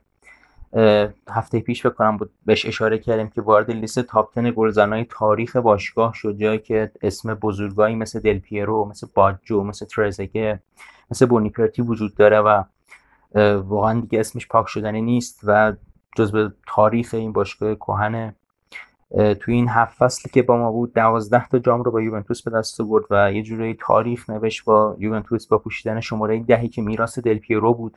پنج تا اسکودتو چهار تا کوپا چهار تا سوپر جام و یک بارم بهترین بازیکن فصل شد زیر دست ساری. و واقعا هم تو این جام ها اثرگذار بود. یعنی حالا بعضی میگن دیبالا تو مقاطع حساس نبوده. حالا درست این چند وقته که تو چمپیونز لیگا نبود ولی بخش قابل توجهی از این اسکودتو ها رو مدیون دیبالا بودیم تو این سالها. و یه آمار دیگه ای هم که داره اینه که بهترین گلزن یوونتوس در استادیوم تازه تاسیسش الان دیگه تازه تاسیس نیست. ده سالی هست که تاسیس شده 68 گل در این استادیوم به ثمر رسونده و بازیکنی بود که تو سالهای اخیر چندین بار تعصبش به یووه نشون داده بود و آخرش هم معلوم نشد چه اتفاقی افتاد بر سر جدایش. یعنی انقدر حرف های مختلف و جو با جو در موردش زده میشه که من واقعا یه اپیزود کامل شاید بشه در موردش حرف زد که چه فرضیاتی مطرح شده. بعضیا دیبالا و ایجنتش رو مقصر می‌دونن بعضیا اون پارتنر دیبالا رو در واقع مقصر این جدایی می‌دونن و صحبته که مطرح شده. حالا اگه فرصت نماشه و نه حالا بازشون می‌کردم بعضی هم باشگاه رو مقصر می‌دونن ولی خب به نظرم بهترین تعبیر رو خود مارکیزیو داشت. من خودم یادم محمد رضا توی پاننکا خیلی علاقه داشت به مبحث رابطه و اینها. مارکیزیو گفتش که یک رابطه وقتی به پایان می‌رسه که هر دو طرف اشتباهاتی داشته باشن یعنی توی این سطح و اینم به نظرم یه همچین مسئله یعنی هم یوونتوس و مدیرانش هم پاولو. یه سری مسائلی بینشون پیش اومده ولی خب امیدوار بودم که اینجوری تموم نشه. خود دیبالام همین رو گفت. گفت انتظار نداشتم که اینجا تموم شه و اینجوری تموم شه. که خب دیگه این اتفاق افتاد. تعویضش هم مثل کلینی بود دیگه. همونطور که اون به خاطر 17 سال حضور 17 دقیقه 17 تعویض شد. دیبالا به خاطر 7 سال حضورش در دقیقه 77 دو تا هفت تعویض شد و یکی از تنقلین صحنه‌های بازی هم گل ولاهویچ بود و اون دیبالا ماسکی که اجرا کرد. و واقعا حسرت خیلی بزرگی شد برای یوونتوس که ما مثلث کیزا ولاهویچ دیبالا رو این فصل ندیدیم. یه عرض ارادتی هم با آقای اسمالین بکنیم به خاطر اون تکل مسخرش و اون چمن میختویله در میاد دیگه به قول آقای فیروز کریمی که اونجا باعث کیزا ربات بده و ما این مثلث نداشته باشیم. همونطور که خودت هم اشاره کردی دیبالا تو مراسم خیلی گریه کرد و حالا برخلاف کیلینی که آرام بود واقعا دائم در حال اشیختن بود و خیلی صحنه‌های می‌دونی یه برچسبی هم بهش زده می‌شد که انگار مشکلی نداره. مثلا خوشحال از اینکه از یوونتوس میره ولی قشنگ خط بطلانی بودش بر این فرضیه اتفاقی که افتاد. قطعا و دقیقا خیلی اینم خیلی به جای اشاره کردی و واقعا صحنه‌های تلخی بود برای ما. حالا در این زیبایی ولی واقعا تلخ بود. و بعدش هم که مراسم تموم شد و همه رفتن کنار ولاهویچ و موراتا توی استادیوم نشست روی چمنها که یاد اون صحنه گفتم که اینیستا وقتی مراسمش تموم میشه روی چمنها میشینه توی نیوکمپ قشنگ من یاد اون لحظه افتادم و حالا موراتا هم البته احتمالا فصل آخرش باشه چون اتلتیکو قصد تخفیف دادن نداره. برگردیم به دیبالا. هفته قبل در لحظات خاص کیلینی صحبت کردیم. الان بذار برای دیبالا اگه بخوایم صحبت کنیم. خب تک تک دیبالا ماسکاش برای ما خاص بود و اگه بخوام بازی خاصی رو بگم تعداد خیلی بالا میشه ولی اون دوتا گلش جلوی بارسلونا یا اون گلش جلوی تاتنهام خیلی خاص بود و اگه توی لیگ هم بخوام به بازی اشاره کنم اون گل دقیقه کنم 96 بود جلوی لاتسیو به ثمر رسوند. یکی از گل‌های به یاد موندنی بود که توی شرایط نامتعادل ضربه به توپ زد یا مثلا گلی که از کنار نقطه کرنر به اتلتیکو مادرید زد. برای ما خاص بود. یه کامبکی هم زدیم جلوی اینتر که بعدش ناپلیا گفتم که ما آره توی هتل از دست دادیم و فلان و اینا. پاس گلش رو دیبالا داد و واقعا دیگه. همین بازی هم یه پاس فوق العاده پشت پا داد که بعد منجر شد به گل مراتا این بازی آخر. دقیقا تو همین بازی جلو لاتسیو هم یه پشت پای عالی که دلمون رو قشنگ سوزون یعنی این کاش بد بازی می‌کرد ما اینقدر دوباره هرس نمیخوردیم. خود پاولا هم یه پست خدافزی در اینستاش گذاشت که گفت تو 21 سالگی به اینجا اومدم. شماره ای که اون سالها میپوشیدمش. در طول این سالها به عنوان یک فوتبالیست و یک مرد بزرگ شدم و رشد کردم. سالهای فوقالعاده پر از لذت تلاش گل و پیروزی. همیشه اونطور که آرزو می‌کردیم یا لایقش بودیم پیش نرفت ولی هیچ وقت عقب نکشیدیم. به لطف این تیم گلهای مهمی رو زدم در اینجا همبازی های مهمی رو پیدا کردم و همیشه از سمت هواداران مردم و بچه ها مورد تشویق واقع شدم و اینا رو فراموش نمی‌کنم به مدت هفت سال با هم بودیم. هفت سال با بهترین و سختترین لحظات ممکن و از امروز مسیرمون جدا شده ولی برای همیشه همه شما را درون قلبم خواهم داشت. و حالا من یه مقدار خلاصه ترم خوندم که زمان حفظ بشه و توی مراسم دیشب هم خیلی از بازیکنان قدیمی یوونتوس هم بودن. مثلا بزرگایی مثل جان لویجی بوفون مثل مارکیزیو مثل آندرا بارتسالی و حالا جالب بارتسالی رو هم آوردن توی مراسم و گوینده ورزشگاه معرفی کرد گفت بارتسالی بونوچی کیلینی بعد فریاد زد بی بی سی که یاد اون مثلث بی بی سی باشه و B هم پشت سرشون دیگه بوفون هم. بوفون که اصلا B اصل قضیه است و دیگه این خدافزی هم انجام شد و بوفون هم که گفتی واقعا ولی خدافزی بوفون واسه من تخترین خدافزی بود تو این سالها دیده بودم. حالا دلپیرو هم خیلی تخت بود. منتها من چون یه مقدار نسل جدیدترم حالا خیلی به اندازه بوفون با دلپیرو خاطره ندارم. ولی بوفون برای من واقعا خدافزی حالا اون روز من یادمه که اواخر اردیبهشتم بود. من حالا داستان داره. یه چیزایی رو کنسل کردم برای اینکه بشینم بازی رو ببینم دیگه. حالا بازش نمی‌کنیم. خیلی خوب. در مورد دیوالا یک دو تا نکته بگم. بریم سمت جنوب ایتالیا. سیسیل همین مسئله رو در مورد این سینی هم بررسی بکنیم. دیوالا یه فریم خیلی جالب هم هستش. خب دیوالا جزو اولین بازیکنایی بودش که کرونا گرفت تو کرونا که اومد و اون زمان یادتون هست دیگه. برخوردی می‌کنن که انگار طرف دیگه تموم شده. با یه سری لباس عجیب و غریب میومدن طرف از خونه حداقل تو ایران. از خونه میبردن و یه برخورد خیلی عجیبی هم می‌کنن انگار طرف خیلی کار زشتی انجام داد. خب دیواله جز اولین بازیکن ها بود. اون زمان فوتبال برگزار نمی‌شد مبتلا شد حالش خوب شد و توی اولین مسابقاتی هم که برگزار شد توی فوتبال ایتالیا که فکر کنم همین یوونتوس اینتر هم بود. یه گل فوق العاده رو زد و همون دیوالا ماسکو روی صورتش پیاده کرد که خیلی مثلا به کنایه می‌گفتن دیدید فوتبالش تمام نشده که بازیکن ماه فوتبال ایتالیا هم شد تو اولین ماه برگزاری بازی ها بعد از کرونا خیلی هم گفتن این ماسکی که می‌زنن به خاطر یا هنوزم حالا خیلی جای دنیا مثل ایران باید زد برای جلوگیری از کرونا. همون دیبالا ماسکی که رو صورت پیاده می‌شد اون بازیکن‌ها اینجوری تو زمین ماسک زدن و تونستن به کرونا غلبه بکنن. خلاصه که لحظه های موندگار برای فوتبالی زیاد خلق کرده. یه بازیکن نایس اون شادی بعد گل پلاتینی وارش که رو زمین دراز کشید دستشو گذاشت زیر سرش به تقلید از پلاتینی و هزاران هزار صحنه قشنگ دیگه و اون شماره 21 جادویی یوونتوس که حالا از پیرلو تا زیدان تا همین پاولو دیبالا به تن ستاره های مختلفی رفته و موندگار شده. بریم تشویق لورنسو اینسینیا رو در استادیوم سان سابق و دیگو مارادونای حال حاضر بشنویم. با اون گوینده فوق کنار زمین کچل دوست داشتنی راجع به اینسینی هم صحبت کنیم.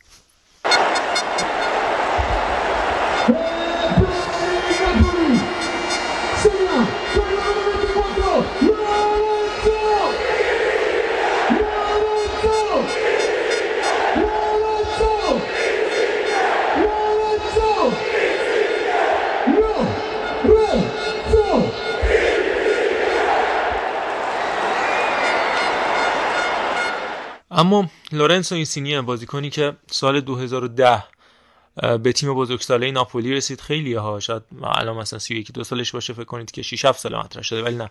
سال 2010 بودش که بعد از 4 سال حضور تو رده های پایه سال 2006 که رده های پایه ناپولی بود اومد به تیم بزرگسالانش سه فصل مختلف قرض داده شد و در نهایت بعد سه سال تونستش با پسکارا تو رتبه دوم جدول سری بی به لیگ سطح اول ایتالیا بیا تو پسکارایی که تو همون سال مارکو براتیو داشت و چیرو ایموبیله رو.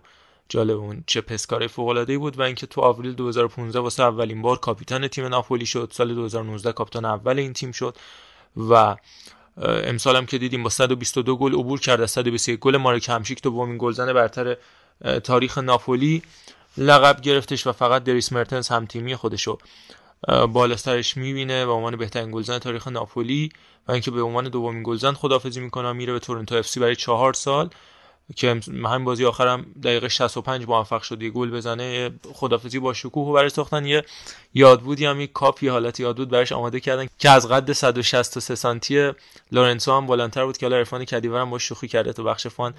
میشنویم صحبتی که خودش تو خداحافظی خودش کرد گفت تنها چیزی که حالا قادر به گفتنش هم اینه که باید از مردم ناپل تشکر کنم. مردم شهری که تو زندگی به من همه چیز دادن. ناپل جایی که در اون به دنیا اومدم رشد کردم تجربه به دست آوردم و حالا با چشمای خیس ناپل رو ترک می‌کنم. گاهی با همدیگه خندیدیم گاهی اشک ریختیم گاهی رنج کشیدیم و گاهی با همدیگه شکست خوردیم. اما هیچ وقت پشت هم رو خالی نکردیم و کنار هم ایستادیم مثل یک خانواده اصیل.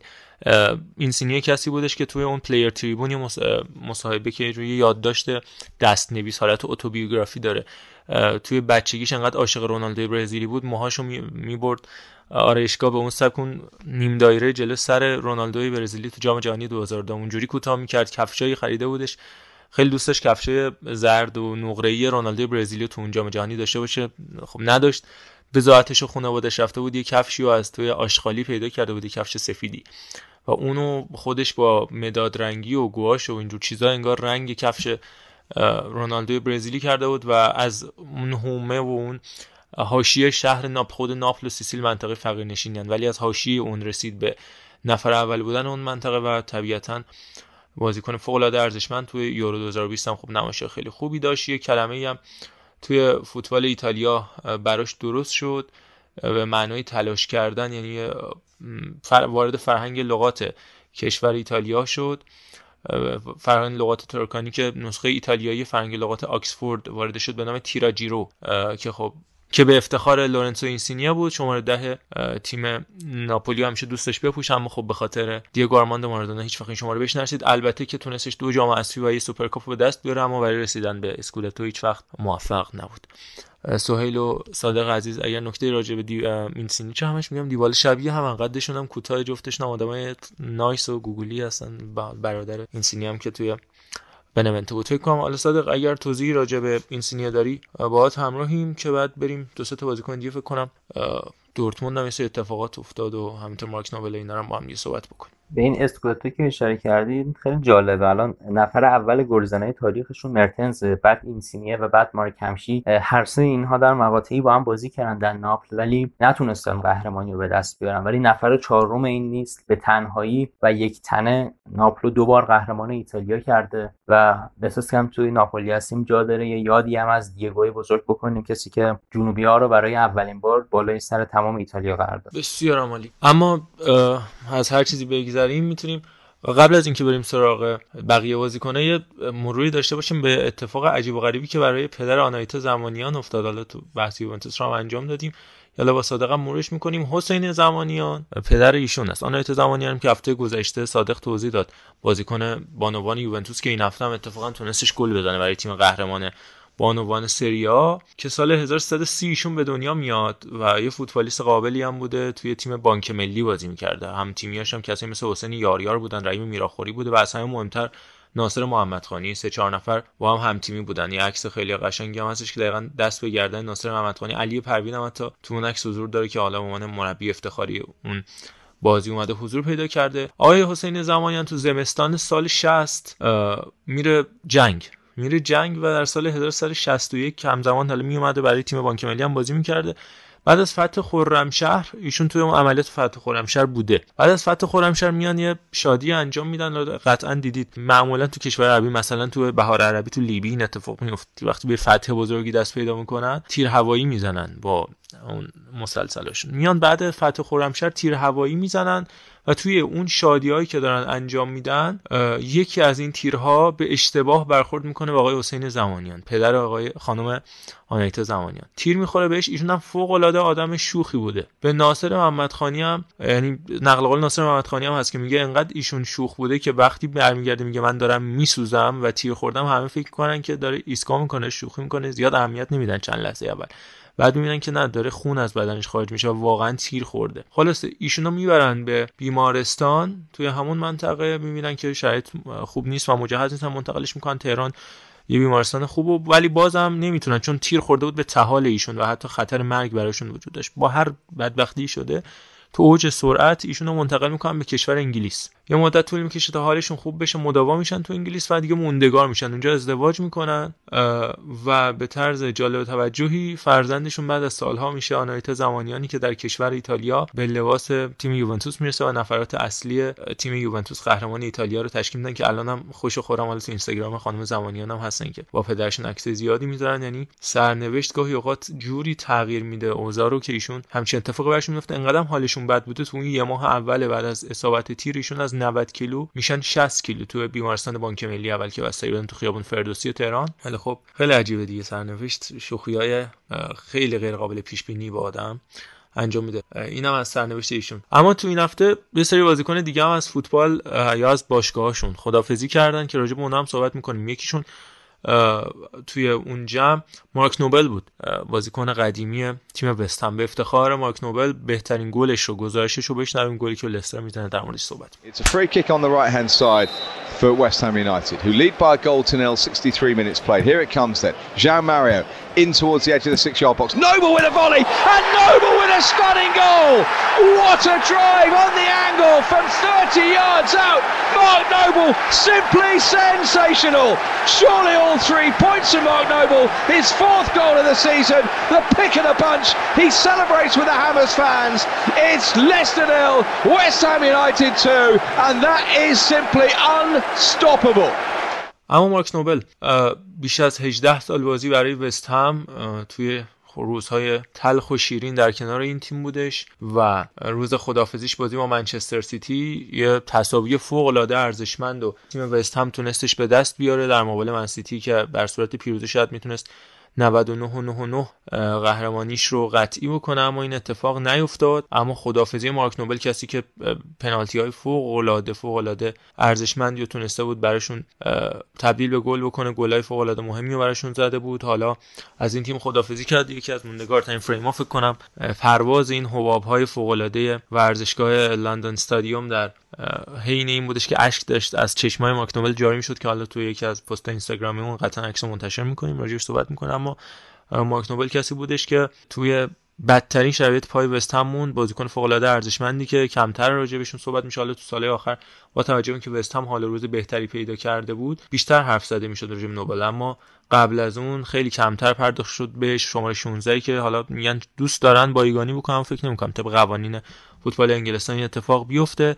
همین بس که توی دوران حضور مارک نوبل توی وست هم از مهاجمایی مثل کارتون کل کار شروع شد با بازیکنایی مثل یارمولنکو یا حتی همین جرد بوون تموم شد این وسط ها افرادی مثل چیچاریتو مثل سباستیان آلر مثل اندی کرول مثل حتی دروازه‌بانی مثل فابیانسکی مثل یوسی یاسکلاینن آدریان و امثال هم اومدن و رفتن ولی فقط یه اسم بود که موندگار شد مربی مختلف مثل سم آلاردایس مثل همین دیوید مویس پلگرینی و سلاون بیلیچ و آدم خیلی مختلف داستانهای دراماتیکی مثل اون چیزی که برای دیمیتری پایه پیش اومد. ولی میگم یه اسم بود حتی اپتون پارک رفت المپیک استادیوم اومد اما چیزی که موندگار بود مارک نوبلی بود که آخرین نکته که می‌خوام راجعش بگم فکر کنم سویلم می‌تونه باز صحبت بکنه راجعش. این بودش که گفت خیلی متاسفم برای تیم بازیکن وستهم چون سال دیگه همین موقع من دارم آفتاب می‌گیرم تو ساحل ولی کریگ داوسون که خیلی هم آدم شوخیه توییترش هم حتما برید نگاه کنید. باید یارگیری نفر به نفر با ارلینگ هالند بکنه.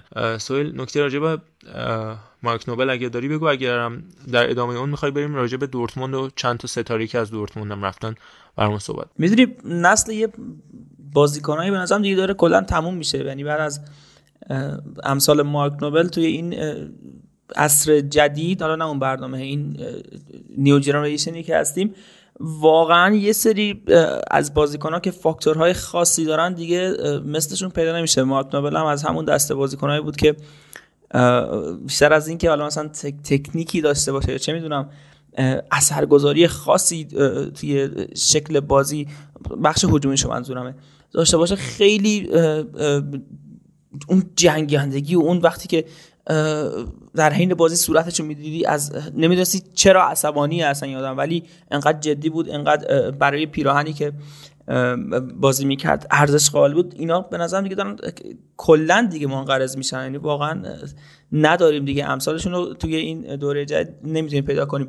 من یادم با دیامانتی و نمی‌دونم اسکات پارکر حتی خیلی هم بازی بوده چیز این نوبل آره.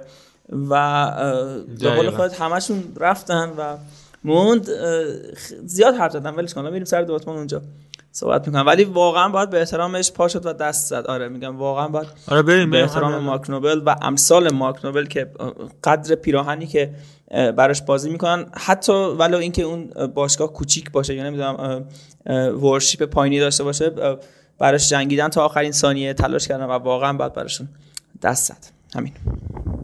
بسیار عالی.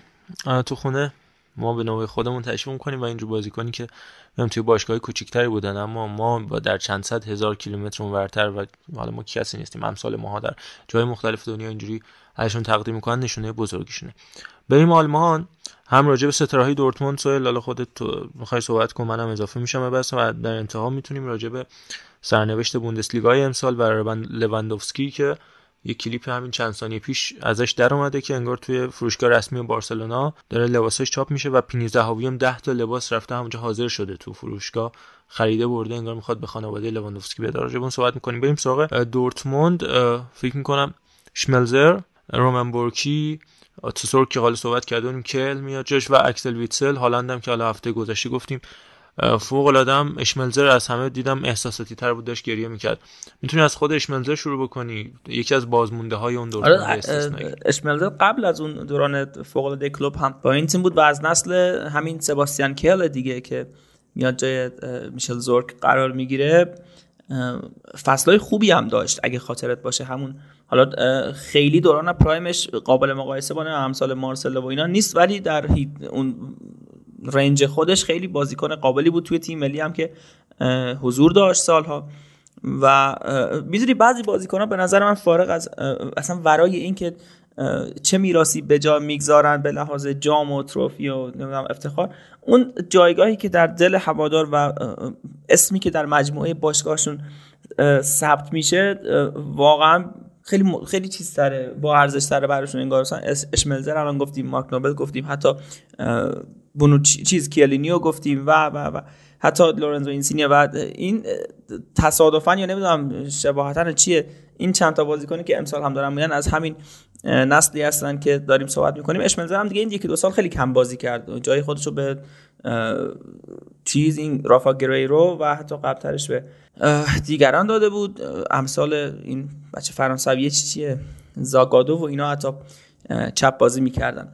بعدش هم که رومن بورکی جدا میشه بورکی هم واقعا سینوسی بود. حالا به نظر من بیشتر از اینکه ناراحت بشن باید خوشحال بشن چون کوبل بدنساز ایشون این اون نیست. دستی بزن پس. من فکر کردم نه همون نه نه نه نه من دارم آها بله به لحاظ body building و اینو من یه لحظه گفتم چیش؟ بله. بله, بله.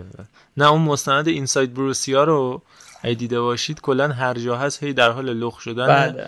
و وزن زدن. اینم چیز دیگه عوارض اون بدن ساز دورتموند. حالا همینطور. آره من ازم بعد چون با اومدن کوبلت کوبلت درسته دیگه کوبل. آلمانیش میگه کوبل. آره. کوبل دیگه جاشو داد به ایشون. اکسل ویتسل هم که دوران خوبی داشت ویتسل ولی این یک دو سال آخر یک, یک سال و نیم آخر به نظرم خیلی هم کند شد و هم هواشی زیادی داشت جاشو دیگه کم کم به امبرچان و بلینگام و بقیه داد. هالند هم که دیگه حالا ابتدای راهشه ببینیم چی میشه در مورد ارلینگ برونت هالند.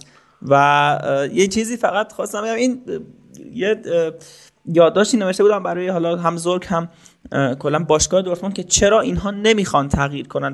در مورد همون ماجرای اینکه بایر مونیخ واقعا تقصیر خودش نیست اینکه همچنان یک تازه و اینکه شاید بقیه واقعا نمی‌خوان باش رقابت کنن. دورتموند به نظرم نمی‌دونم واقعا چرا نمی‌خوان؟ چرا همش به دنبال این درآمدزایی و این نمی‌دونم. یک جایگاه موقت بودن مگه آژاکس همینو نداره ولی باز توی رنج های مختلفی میاد تا نیمه نهایی تا فینال حتی. ولی نه دورتموند تا کی می‌خواد این خوبه ها این که ما بگیم دورتموند جوانگرا و خب تا کی؟ رسالت جوانگرایی یعنی رسالت دیگه که چهار تا بچه پرورش بدی بعد خودت چی نه؟ خب همین گلادباخ و آینتراخت فرانکفورت و یونیون برلین همین کار دارن می‌کنن. که چرا اسم از اونها نمیاد؟ اینو من ابهاممه. حالا اگه صحبتی کامنتی جفتتون دارید من میشنم در مورد دورتموند می هفته گذاشتم صحبت کردیم. نمی‌دونم حالا این روندی که پیش گرفته خب خیلی از هوادارشون هم شاکی شدن حتی اعتراض کردن دیوار زرد. و حالا شاید با اومدن زباستیان کل این داستان تغییر بکنه گرچه که بنیادی تر از این مسئله است اما به هر حال گفتیم هم راجع به مسئله هالند هم راجع به مسئله دمبله اوبامیانگ کریستیان پالیچیچ و جیدن سانچو امثال هم مشخصا میگم دورتموند یک پله است برای رسیدن به قله یعنی دامنه کوه. هیچ و خودش نخواسته قله باشه تا اگر توانایی شده شاید تا این ریک مخیتاریان اما می‌تونیم بریم سراغ لوندوفسکی به نظرم. بحثش رو باز بکنیم. لوندوفسکی که خب میشه گفت جدایش از بایرن قطعی شده. توی این فصل هم برای هفتمین بار جایزه توریگا کانونه رو تونستش به دست بیاره. کسی که اصلا 2014 شروع کرد تا همین امسال فقط دو فصل. اتفاق براش نیفتاد. یه فصل که میر فرانکفورتیا این جایزه رو برد. یه فصل هم امریک اوبامیانگ موفق شد این جایزه رو ببره. یه سال اوبامیانگ کم بازی بود و به نظر میاد امسال هم همین اتفاق تو بارسلونا براش بیفته. میشه گفت قطعی 8 سال حضور درخشان تو باواریا تو بایرن. بی‌نظیر کار کرد و همه رکوردایی که می‌شد رو هم جابجا کرد. پنج فصل متوالی آقای گل که به رکورد گرد مولر بزرگ هم رسید و همه اینها باعث شد مثلا توماس مولر 18 تا پاس گل این فصل به ثبت برسونه که از تیز چنگ بودن رابرت لواندوفسکی شد. تو پرانتز بگم یه مصاحبه یا دیروز کوین دی انجام داد. باش گفتن ازش پرسیدن دوست داری با رونالدو هم بازی بشی یا مسی؟ گفتش رونالدو ازش پرسیدن چرا گفت؟ چون اون با اون tap-in ایی که داره منو آقای پاس گل می‌کنه. ولی اگه به مسی بدم پاسمون خودش یه پاس بهتر برای مهاجم نوکمون مهیا می‌کنه و چیزی به من نمی‌رسه. حالا یه چیزی شبیه به اینم برای لواندوفسکی وجود داره. یه مهاجم تیز چنگی که به هر حال تاریخ سازی خودش رو در به دست آوردن جایزه ها و رکورد ها توی بیشترین گل زده توی فصل بوندسلیگا هم ادامه داد. رکورد سال 71 72 گرد مولر با 40 گل آقای گل شدن سال گذشته شکوند که 41 گل رو تونست به ثبت برسونه. نفر دوم گرد مولر نفر سوم دوباره خودشه با 36 گل 2019 20 نفر بعدی دیتر مولر و بعدم اووه زیلر و بالاتر از همه بزرگان این جایزه ها رو تونستش به دست بیاره. فقط به یه رکورد نرسید توی این سالها. اونم رکورد بیشترین گل برای بایرن مونیخ بود که خب تقریبا 90 گل با گرد مولر فاصله داره که خب گرد مولر سالیان نزدیک 13 14 سال برای بایرن بازی کرده و خب لواندوفسکی 8 سال طبیعیه که نرسه گرچه که فاصله فاصله اونقدر زیادی نبود این دو سه فصل می‌موند شاید می‌تونست ولی خب دیگه شاید برای به دست آوردن عناوین مثل توپ طلا همه کار در لباس بایرن انجام داد اما وقتی دید بهش نمی‌رسه شاید خواسته در معرض توجه بیشتری باشه نسبت به بوندسلیگا. در مورد کفش طلای اروپا هم خوب دوبار به دستش آورده امسال که به دست میاره سال پیش هم همینطور هفت بار آقای گلی که در کنار گرد مولر داره نفر بعدی اولف کرشتنه که اون سه باره یا رومنیگه سه باره. این چقدر فاصله زیاده و نکته جالبش اینه لواندوفسکی که هفت بار به دست آورده کل تاریخ باشگاه بروسیا دورتموند چهار تا کفش طلای آلمان داشته. همینطور کلن همین چهار بار. تونستن این جایزه رو به دست بیارن که نشون میده چقدر بی‌نظیر. یعنی دو برابر یک کم، کمتر از دو برابر تاریخ باشگاه دورتموند فقط خود لواندوفسکی تونسته کفش طلا به دست بیاره که عمل کرده بی‌نظیر. اما راجع فوتبال آلمان هم و پایان بوندسلیگا توضیح بدم گرچه که ما سعی می‌کنیم یک بخش جداگونه مرور فصل بوندسلیگا هم داشته باشیم. منتها یکی جنگ سهمیه بودش که اتفاق افتاد. بایر لورکوزن در حالی که سردار آزمون تو لحظات پایانی یارو تعویضی اوورد تو زمین. پاتریک شیک زننده گلشون کشید بیرون. دقیقه 83 اووردش تو 87 گل مساوی خوردن. نکته خیلی عجیبی بود از فرایبورگ. ولی خب نکته مهمتر این که فرایبورگ به خاطر باختی که داد نتونست به Champions League برسه و هر حال سهمیه لیگ اروپاش مسجله. چون که حتی اگه نایب قهرمان DFB-Pokal م بشه پاس گل شیک داد گل آلاریو زد. دقیقا درست داره پاس گل رو شیک داد گل آلاریو زد.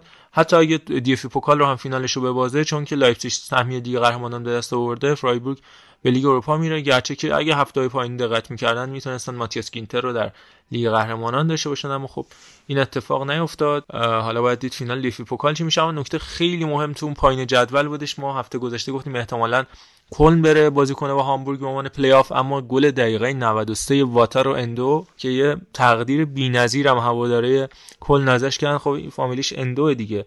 رفتن در خونش رو زمین با اسپری رنگ نوشته بودن Leg Endo یا همون Legendo اون اسطوره کلا قلمدادش کردن. یه تقدیر بی‌نظیر از این بازیکن ژاپنی. بازیکنای ما حالا تعویضی 4 5 دقیقه بیان تو فاینورد و امثالهم بازی بکنن ولی اندو براشون گل بقا زد.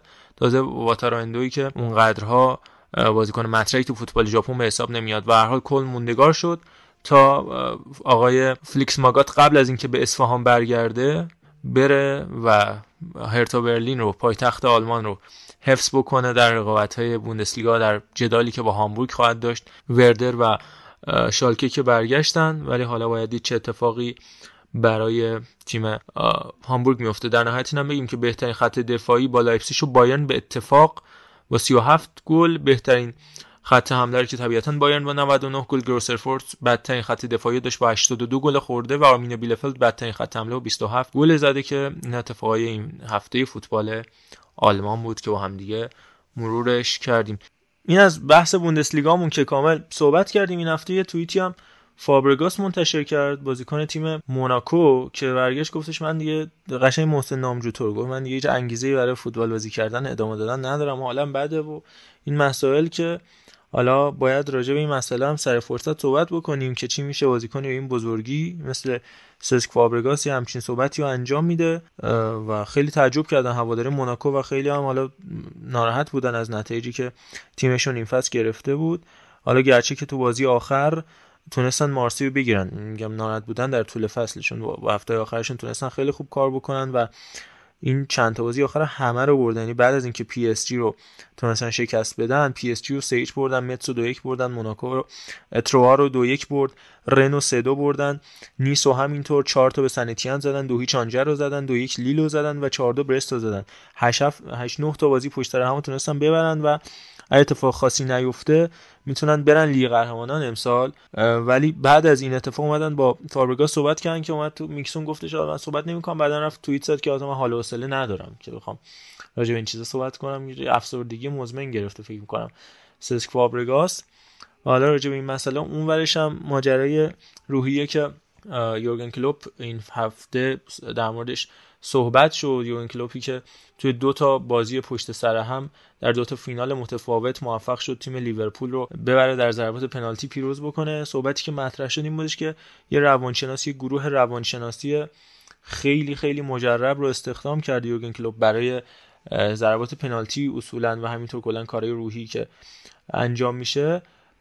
کمکشون کرده تونستن حالا چهار تا بازی این فصل با چلسی کرد که هر چهار تاش مساوی شد. یه یکی یکی دو دو دو تا صفر صفر که هر دو تا صفر صفر رو تو پنالتی بردن. این گروه روانشناسی اسمش هست neuro11 که یه پیج توییتر هم دارن که به شدت کارای روحی روانی انجام میده. یعنی اگه رصد بکنید چه اتفاقاتی قبل از ضربات پنالتی لیورپول افتاد جلوی چلسی؟ که 60 ثانیه بعد سوت پایان مسابقه کلوپ سری بازیکن‌ها رو اطراف خودش جمع کرد. پنالتی زنا رو چید با خنده. خیلی جالب. با خنده بدون هیچ که بخواد مثلا عصبانی باشه یا دستور بده سی ثانیه بعد انتخاباش نهایی شده بود لیستو چیده بود که البته به نظرم تو انتخاب مانه پنالتی زن آخر اشتباه کرد. ولی توخل جالبیش این بود که تازه تو اون لحظه داشت بازیکن‌ها دور خودش جمع کرد دو سه دقیقه بازیکن‌های لیورپول آروم و ریلکس نشسته بودن تمرکز ولی کلوپ اون سمت وایساده بود. توخل هنوز داشت دست و پنجه نرم می‌کرد. کی می‌زنه کی اولی کی دومی که اینا در نهایت انگار این همین شرکت نورو 11 کمک کرده به یوگن کلوب برای چیدن این پنالتی زنه حالا ما مفصل راجع به لیورپول هفته بعد که ببینیم سرنوشت لیگ برتر چی میشه اصلا لیگ برتر رو کامل بررسی می‌کنیم. جدای از اون مرور فصلی که خواهیم داشت اما این دو سمت معادله بودش دیگه. سمت اون فابرگاس و موناکو رو می‌بینیم که از زندگی زده شده به نظرش دیگه ارزش نداره. این دنیا یه طرف هم کار روانشناسانه یورگن کلوپیو که حتی می‌بینیم ما از 11 نفر بازی شب گذشتش مقابل ساوثهامپتون 9 نفر کاملا بازیکنای 100 درصد ذخیره بودن و بازم میاد کار رو در میاره. ببینیم هفته آخر در لیگ برتر چه اتفاقی میفته راجع به پلی آف چمپیونشیپ هم توضیح بدم که خب تیم های ناتینگام فارست و هادرسفیلد در راستای اینکه کلا هادرسفیلد هم دو سه فصل پیش لیگ برتر بود و همچنان اون پشتوانه مالی رو داره رسیدن به مرحله نهایی لوتون تاون نتونست کاری از پیش ببره و اون سمت هم شفیلد یونایتد اون اتفاق عجیب غریبی که برای بیلی شارپ افتاد. به هر حال به نظر من کار تیم هادرسفیلد خیلی سختتر بودشون. سرمربی که هادرسفیلد دو تا همینجا کار آورده که من فکر می‌کنم که در نهایت این تیم ناتینگام فارست باشه که بره به لیگ برتر. اما سرمربی که هادرسفیلد رو تا اینجا تونسته پیش بیاره کارلوس کوربرن یه سرمربی فوق العاده جوون 38 ساله که قبل از اینکه بیاد به هادرسفیلد داشته تو لیگ قبرس کار می‌کرده. تیم ارمیس آرادیو آرادیپو. و قبلش هم تیم دوکا کاتاکوپیا بوده. این اصلا تیمایی که اسمای خیلی عجیب غریب دارن تو بخش ترکنشین قبرس سرمربیگری می‌کرده. سال 2017 اینا که آروم آروم رفته رده های پایه هادرسفیلد و تونسته این تیمو تا اینجا بیاره. حتی ناتینگهام هم خیلی خیلی کار بزرگی کرده. ما هفته بعد که مشخص بشه هم سرنوشت لیگ برتر و هم سرنوشت چمپیونشیپ مفصل راجع به اونها هم صحبت خواهیم کرد و میگیم که چه اتفاقاتی افتاد اما بحث از موناکو که گفتیم به نظرم وقتشه که مرور بهترین های فصل لیگ که فرانسه رو هم داشته باشیم. حالا سویل تو هم لیگ یک خیلی بیشتر دنبال می‌کنی و نظرم جا داره که صحبت بکنیم راجع به این مبحث ببینیم بهترین فوتبال فرانسه تو سال اخیر کیا بودن. به نظرم از دروازه شروع بکنیم و توی خط دروازه جالبه. جانلوجی دوناروما تو تیم منتخب فصل جای گرفته. 16 تا بازی کرده. اونور مایک مانیان 16 به علاوه یک در دست. یعنی 17 تا کلین شیت فقط کرده. توی فصلی که والتر بنیتز از رکوردداران کلین شیت در تمام اروپا بوده. جانلوجی دوناروما تو تیم منتخب جای می‌گیره. نظر چیه که دوناروما میاد جایی که بنیتز یا حتی لافون پاول لوپز ماتسلز می‌تونستن باشن؟ خب مشخصه دیگه. یک سری من سر توپ طلا هم گفتم حالا خودت خیلی موافق نبودی با هم چون مسی بود. ولی یک سری از بندها و واقعا این چیزهایی که توی قراردادها می نویسن همیناست دیگه. اونجا هم پاریس که دیگه اون فرانس فوتبال و لو پاریزین و اینا اکیپ و همشون با ناصر الخلیفی اینا دارن دیگه بده بستون دارن. اصلا بنیتس فوق العاده بوده امسال. من چون توی کریر مودم سابقا باش توی نیست دیگه هست. یعنی تیم نیست آره. بله بله. تیم نیست هست. واقعا گلر خوبیه. و حتی این مسئله برای استفان روفیر هم یه سال رخ داد من یادمه. 2016 یا 17 فکر کنم بهش ندادن. نمی‌دونم دل بخواهیه دیگه. فرانسه واقعا دل بخواهیه. حتی توی خط دفاع هم ویلیام سالیبا واقعا ترکوند و ببین اسم سالیبا حالا نظر خودتم بگو که چون من طبق اون طبق اون نقل قول چیه اون یادداشت من واقعا حالا یه ذره باشم اختلاف دارم نظر خودم میگم. ولی آرسنال اگه امسال سالیبا رو داشت به نظر چه فرق میکشت ترتش اصلا چه دفاعی بخش آرسنال هم داریم بهش پاس میدیم. واقعا استثنایی بوده. بعد از رکوردی که ویرجیل فنداک داشت با 92 تا قطع توپ و ریکاوری توپ ویلیام سالیبا با 83 تا قطع توپ و البته 44 بار آفساید گیری موفق جز بیشترین رکورد داره بوده در فوتبال اروپا و قطعا جز بهترین مدافعین این فصل لیگ های معتبر اروپایی بوده تو این سن و سال کم ولی حالا تو صحبت هم که علی محمودی می‌کنه تو بحث آرسنال پاس میدیم بهش میشنوید میگه که آرتتا خواست مثلا رخکن کنترل بکنه گفت بازیکن سالیبا و گندوزی و پیر امریک اوبامیانگ و این رفقا رخکن به هم میرزن به جای اینکه مدیریت کنه صورت مسئله رو پاک کرد. خیلی می‌تونست کمک کنه. جایی که بن وایت میاد گل به خودی می‌زنه هولدینگ اونجوری تو اون بازی مهم تو دربی لندن اخراج میشه. سالیبا که در کنار مارکینیوش دو دفاع برتر این فصل لیگ یک لقب گرفتن خیلی می‌تونست کمک بکنه. ضمن اینکه دو دفاعی کناری هم بگم که جاناتان کلاوس نونو مندش بودن این فصل در انتخابی که در لیگ یک صورت گرفته. راجع به اونم حالا کلاوس که ما تو بحث لانس فکر کنم علیرضا توضیح داد اپیزود اولی و نونو مندش که فکر کنم قراردادش قطعی خواهد شد. غیبت اشرف حکیمی هم جالبه والا در مورد اشرف حکیمی کلا نمی‌دونم چی بگم. هیچ نظری در موردش ندارم. ولی به نظرم نونو مندس چرا با همش با اون تاوارش قاطی می‌کنم این دوتا رو؟ اون کوتاه هم نیستن. قدشون هم کوتاه نیست واقعا چرا. خیلی پیشرفت کرد. حالا به نظرم جز خریدهای خوبه همین فرانسه بود. فکر می‌کنم از اونایی که نمره قبولی گرفت مثلا. در کنارشون که عضو جدایی ناپذیر از همیشه بهترین 11 نفر و اینا مارکینیوش که چرا تمدید می‌خواد بکنه و این همه حالا میگه که من خوشحالم تو پلیس نمیفهم یکی از بهترین مدافعای شاید ده سال گذشته است و حتی پنج سال آینده. خیلی خوبه. من نمی‌دونم واقعا مارکینیوش حیفه توی فرانسه. در مورد دفاراز بازم دارن. البته امسال فصل افت محمد زکی چلیک و یوسف عطال هم بود که حالا جفتشون واقعا خوب کار نکردن دیگه. من خیلی هم دوستشون دارم ولی حالا یکی هم الجزایریه ولی واقعا خوب نبودن. در قامت بهترین ها نمیشه. جاشون داد. این سکوفوفانایی هم که توی خط آفک خیلی در مورد صحبت میشه از جذاب ترین گزینه های نقل و انتقالاتیه که حالا میلان دنبالش بود ولی فکر کنم به میلان نخوادم به موناکو رفت. به کجا رفت؟ یه تیمی فکر کنم بست و رفت و تموم شد. و خیلی هافبک box to box از این جدیدایی به قول اون دوستمون توی جوکر. این هم ازش در آینده میشنویم. حالا می‌خوای خودم صحبت کن توی خط هافبک بعد میریم خط حمله و, و روی مربیا خیلی دیگه من می‌خوام. سکو فوفانام بگم خودش حالا فرانسویه ولی برای تیم ملی ساحل عاج بازی می‌کنه. توی این رقابت آفکانم بودش و آمار خیلی خوبی داشت. آره برو ادامهشو بده.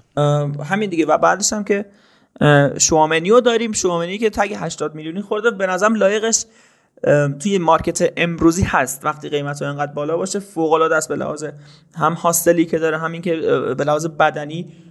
اصلا ترکونده خیلی خیلی بیرقیب و بیبدیله توی مستطیل سرد و حالا توی هیته پاس دادن و نمی‌دونم درصدایی که ثبت می‌کنم. خیلی خوب خودش نشون داده و البته مهمتر من بازم برمیگردم به اون بحث اول فصلم اول صحبتم توی همین اپیزود امشب که این یه بازیکن هر چقدر خوب باشه یا یه تیم هر چقدر خوب باشه اینکه شرایط خوب بودنش رو حفظ کنه خیلی مهمتره. شوامنی امسال اینو نشون داد و البته فصل درخشان دیمیتری پایه با همه هواشی که در مارسی داشت مقابل نیس مقابل پاریس سن مقابل لیون که دیگه اوجش بود و اون افسرها و سرپرستای سازمان لیگشون اومدن ولی واقعا عالی بوده. کاشته های خوبی و دو تا کاشته یادم گلای خوبی و زده پاس گل که فراوون و اصلا عالی بوده. در این سن با اون همه اضافه وزن اگه خاطرت باشه اول فصل چقدر صحبت شد در موردش الان که واقعا دیگه خیلی خوب شده. به نظر مستحق بودن توی تیم فصل هم هست. بریم در مورد پایه توضیح خیلی کوتاه بدم. یه مصاحبه خیلی مفصلی سال 2018 اسلام بیلیچ میاد. به عنوان کارشناس تو استودیو بیتی که پول اسکولز هست و همینطور ریو فردیناند اسلاون بیلیش هم کارشناس اون دو تا حالت موجی دارن که بازی منچستر یونایتد وست همه. ازش سوال می‌کنن میگن چه بلایی سر این بازیکن اومد و پنج دقیقه پنج خورده ای صحبت می‌کنی الان جاش نیست. الان همشو بذاریم. به موقعش می‌ذاریم توی بحث مفصل میشنویم بحث روانشناختی می‌کنه. خیلی هم قشنگ صحبت می‌کنه اسلاون بلیچ میگه که این بازیکن وقتی اومد وست هم من گفتم به مالک آقای دیوید گولد و سالیوان که نکنی تمدید نکنی. 6 ماه بعد از اینکه این بازیکن پیوست انقدر خوب بود قراردادش رو تمدید کردن. وقتی این اتفاق افتاد یک سال دیگه ادامه داد و بعد دیگه انگیزه ای نداشت. میگفتش که ما سه راه داشتیم. یا باید می‌زدیم تو سرش می‌گفتیم همینی که هست چون برگشت اومد به من تو دفتر من توقیان که گفت من این حالم خوب نیست و فلان. گفت ما سه بیشتر نشیم. یا باید می‌زدیم تو سرش می‌گفتیم همینی که هست بازی ادامه بده یا باید بیشتر از این بهش پول می‌دادیم که توان مالیشو نداشتیم. یا باید میفروختیمش. من راه سوم انتخاب کردم. گفتم میفروشیمت. ولی ازت خواهش می‌کنم که گو تو من قشنگ میگه میگه گو تو منچستر یونایتد میگه برو منچستر اونا هم میخوانت. می‌تونی موفق باشی. برگشت گفتش که باشه فرداش اومد تو دفتر من. گفتش من یک کار بیشتر نمی‌کنم. من فقط می‌خوام برگردم خونه. منو به مارسی میفروشید. صحبت کردم مارسی پیشنهاد میده. با مبلغ خیلی کمتر باید منو به مارسی بفروشید. وگرنه براتون بازی نمی‌کنم. و همین اتفاق افتاد. حالش اونجا خوبه دیگه. و حالا امسالم تو تیم منتخب فصله و این صحبت اسلامی هم خیلی شنیدنی حتما. می‌ذاریم توی بخشی به زبان اصلی بشنوید. نه یه لحظه ببخشید. دیمیتری پایه امسال 18 تا خلق موقعیت داشته دیگه. یعنی از مسی هم بیشتر. مسی فکر کنم 16 بود کیلان امباپه 22 تا. که نشون میده امسال واقعا فصل درخشانی داشته. حالا بعید می‌دونم توی اسکواد 23 نفره تیم ملی به واسطه این تراکم و ترافیک خیلی زیادی که توی هم پست بال چپ هم هافک میانی هافک هجومی حتی هست. بعید می‌دونم دیمیتری پای حتی سن و سالش جایی داشته باشه. فینال لیگ اروپا هم مصدوم شد بله. دیگه. بازی با اتلتیکو مادرید که از بدشانسیش با گریه اومد آره درست میگی. و جام جهانی آره دیگه فکر کنم که فقط مهاجما موندن و مربیایی که واقعا اصلا بحث مربیش ایرانی طوره به نظر آره مهاجما از مارتین تریه گرفته تا وسام بنیادر و کیلیان امباپه جای خالی نیمار و لیونل مسی دلت که نباشه فوتبال بازی کنی اتفاق میفته. البته من به نظرم حالا الان وقتش نیست ولی به در ادامه قشنگ باید صحبت کنیم که چه اتفاقاتی برای مسی افتاد. آیا واقعا به افتضاح بود بد بود خوب بود یا چی؟ قشنگ میشینیم حرف بزنیم چون من تو هفته حالا با سایل تو PV راجع این مسئله بحثی مفصلی انجام دادیم ولی میشینیم صحبت می‌کنیم. ولی به هر حال من فکر کنم این انتخاب شایسته بودن. حالا مسی درست رکورد تیر دروازه زدن و زد 9 تا تیر دروازه زد ولی به تیر دروازه جایزه نمیدن باید گلش کنی.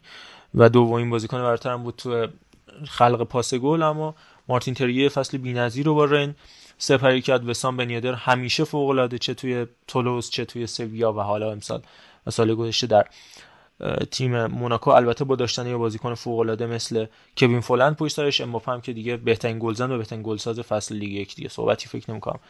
راجع به این سه نفر باشه واقعا شایسته بودن. حالا می‌خوای راجع به مربی صحبت کن. جنسیو که بهترین سرمربی شد. گالتیه کومبواره که در مورد نانتیش صحبت کردیم. خورخه سامپالی و جولیان استفن بودن. یعنی حتی جون استفن استراسبورگ و سامپالی مارسی گالتی هم که نیست. جنسیو هم که انتخاب شد مربی تیم رن. اصلا پوچتینو و دوستاش تو این لیست نیستن. نه چرایی که نده نباید هم باشن. آره در مورد بسام بنیدر به نظرم یکی از آندرریت ترین مهاجمای شاید 7 سالی بوده که ما داریم فوتبال می‌بینیم. حالا شاید کم تا 6 7 سالی باشه. واقعا آمارش عالیه. توی سویا که 70 تا گل. الان توی موناکو 72 تا گل. در تولوز هم آمار خیلی خوبی داشت. آدم که 71 گل تو 174 بازی. حالا مثلا توی سویا 138 بازی که نشون میده که واقعا این کار است وسام بنیدر رو حالا منچستری هم خوب یاد میارن خیلی مهاجم فرصت طلبیه. جز اون آیکونیک ترین بازیکنایی که توی حالا بازی بازی کامپیوتری و گیم پلن و اینا خیلی هم طرفدار داره. واقعا بازیکن یعنی مهاجم چارچوب شناس خیلی خوبیه و یک آمار عالی هم که امسال داشت و به لحاظ گلزنی توی 90 دقیقه که بهتر از همه مهاجم های دیگه برتر یعنی دیگه فرانسه بازی کرد فکر کنم هر 88 دقیقه یه گل که خیلی خوبه دیگه. دیگه حالا بقیه‌اش هم که گفتی در مورد مربی‌ها قبلش بذار چیزو بگیم که بهترین لژیونر هم بگیم که عثمان دمبله انگولو کانته ماجیک مایک خودمون و تو هرناندز به همراه کریم بنزما که کریم مصطفی بنزما برد جایزه رو ولی حضور مایک ماریان اینجا واقعا زیباست آقای حکیمی. خیلی هم زیباست. حالا آره. آره کارش نداریم چرا؟ ولی در مورد مربیات مثلا سوالم اینه این کریستوف گالته چه می‌دونی مثلا من حالا سینما رو خیلی دنبال می‌کنم که جانی دپ یا دیکاپریو؟ کی هی بهش نمیفکرم دیکاپریو بود که با روننت گرفت. آره اینم هم همینه. چند بار باید چیکار باید بکنه که بهش بدن این جایزه رو؟ واقعا نمی‌دونم دی. من واقعا هیچ اصلا نمی‌فهمم چرا. بعد چه... یه چیزی اصلا سوال اینجوری مطرح بشه. حالا من خیلی دیگه کندم صحبت نکنم. اصلا معیار دادن جایزه چیه؟ با کدوم پارامتر ها میسنجید که کریستوفر گالتیه توی این سه چهار سال چیز نبوده؟ شایسته نبوده و همش بگید نفر دوم سوم باشه. نمی‌دونم واقعا اینو. کمباره ای که توی نانت جام حذفی آورد باز حالا اتحادی البته. خوب بود. حالا کار خیلی بزرگی من ندیدم ازش که مثلا بگیم به پاس اون. ولی فکر می‌کنم به خاطر پیش بیشترین پیشرفتی که یه تیم امسال داشته می‌شد مثلا بهش بدم چون چهارم شدن امسال هم سهمیه. فکر کنم میرم پلی آف ولی اگه درست بگم میرم پلی آف لیگ اروپا. آره. حالا ببینیم آره. که هفته آخرم لیل حتی فیلیپ کلمنتی هم که وسط فصل اومد موناکو حالا درست از ژانویه اومد خیلی خیلی تیمش jump زیادی داشت موناکو توی نیم فصل دوم. یهو خودش بالا کشید. برخلاف حالا می‌خوای تا اینجا یه بازنده فصل هم بگیم که لیون با پیتر بوس که یه زمانی خیلی, اگه یاد باشه توی دورتموند و لورکوزن اینا خیلی همش صحبت میشه که مربی نسل جدید و فلان و سوای اینکه فصل رو از دست دادن نیمکت رو چیز رختکن رو از دست داد با مدیریت مشکل خورد و واقعا حیف امثال لوکاس پاکتا نمی‌دونم بقیه دوستانی که اونجا هستن و نشد که بشه. لیلم امسال بدون گالتیه آره خیلی بازیکن بذار من چند تا از این بازیکن‌های لیونو بگم. آنتونی لوپز که با سالهاست اونجاست جز اصلیاشونه. یولیان پولرزبرگ که دروازه‌بان قهرمان اروپای زیر 21 سال بود. دو بار تا یه بار تا فینال نایب قهرمان یارو قهرمان شد. به عنوان دروازه‌بان هامبورگ و جرون بواتنگو دارن.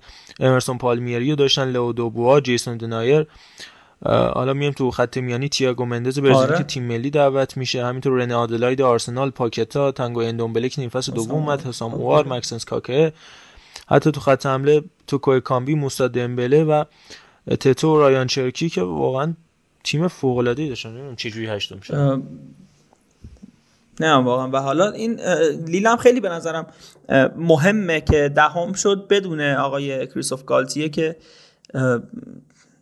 چون اسکواد لیل حالا فکر کنم یکی دو تا بازیکنش کلا رفت یا همون هم نرفته خیلی خاطرم نیست ولی جاناتان بامبا و نمی‌دونم آره یه جاناتان ایکونه بود فکر کنم فقط از اصلی خارج شد چون یازیچی هم وسط فصل رفت. آره آره یوسف یازیچی هم خاطرم نبود. ولی خب مثلا جاناتان دیوید و نمی‌دونم بوراک لیماز اونایی که همیشه بودن امسال هم حضور داشتن. مگه پارسال با بنجامین آندره و ژکا و جاناتان بامبا لیگ نگرفت همین سالم که دهم شد. من بر برای این صحبتش رو کردم حالا خیلی هم طولانی شد. اینکه تاثیر کریستوف گالتیه اینجا مشخص میشه. فکرم کافی باشه در مورد بهترین ها. اگه حالا خودت صحبتی آره حتما. صادق ندارید من هستم.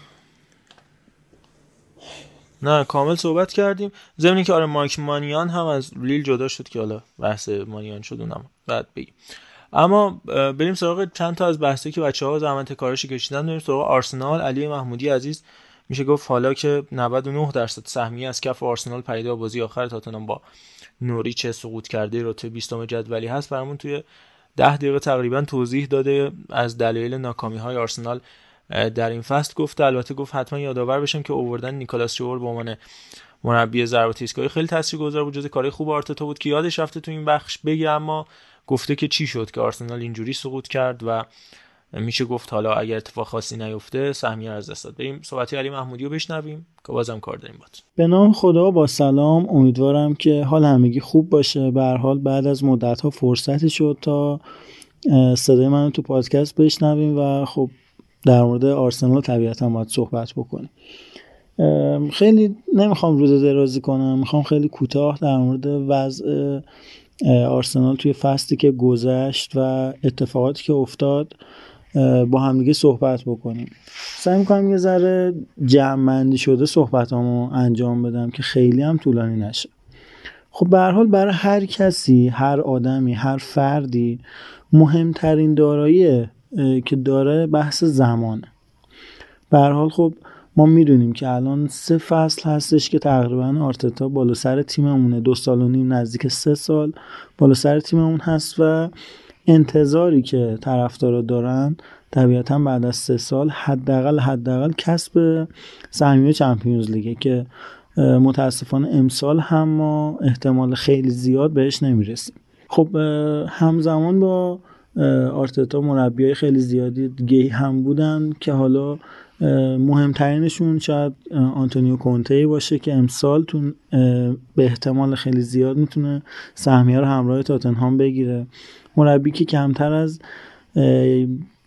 میشه گفت حتی کمتر از یک سال هستش که بالا سر تیمشه. شیش ماه تقریبا شیش ماه که بالا سر تاتنهام بود و با شایستگی داره سهمیه رو کسب می‌کنه. خب ما به نظر من زمان کافی رو دادیم برای اینکه سهمیه رو بگیریم. بحث سهمیه گرفتن نیست صرفا که بگیم حالا چون سهمیه رو نگرفته ما داریم این حرفا رو می‌زنیم. من دقیقا بعد از بازی ویارال پارسال از آقای آرتتا به چند تا دلیل که یکیش همین بحث زمان هست ناامید شدم. و چرا حالا این ناامیدی رو در موردش داریم صحبت می‌کنیم؟ خب به حال شما ببینید الان مربی که قراره بعد از سه فصل حتی سهمیه هم نتونه بگیره فرض کنیم که حتی سال بعد هم سهمیه بگیریم. چند فصل دیگه زمان نیاز داره تا ما رو به یه تیم مدعی تبدیل کنه؟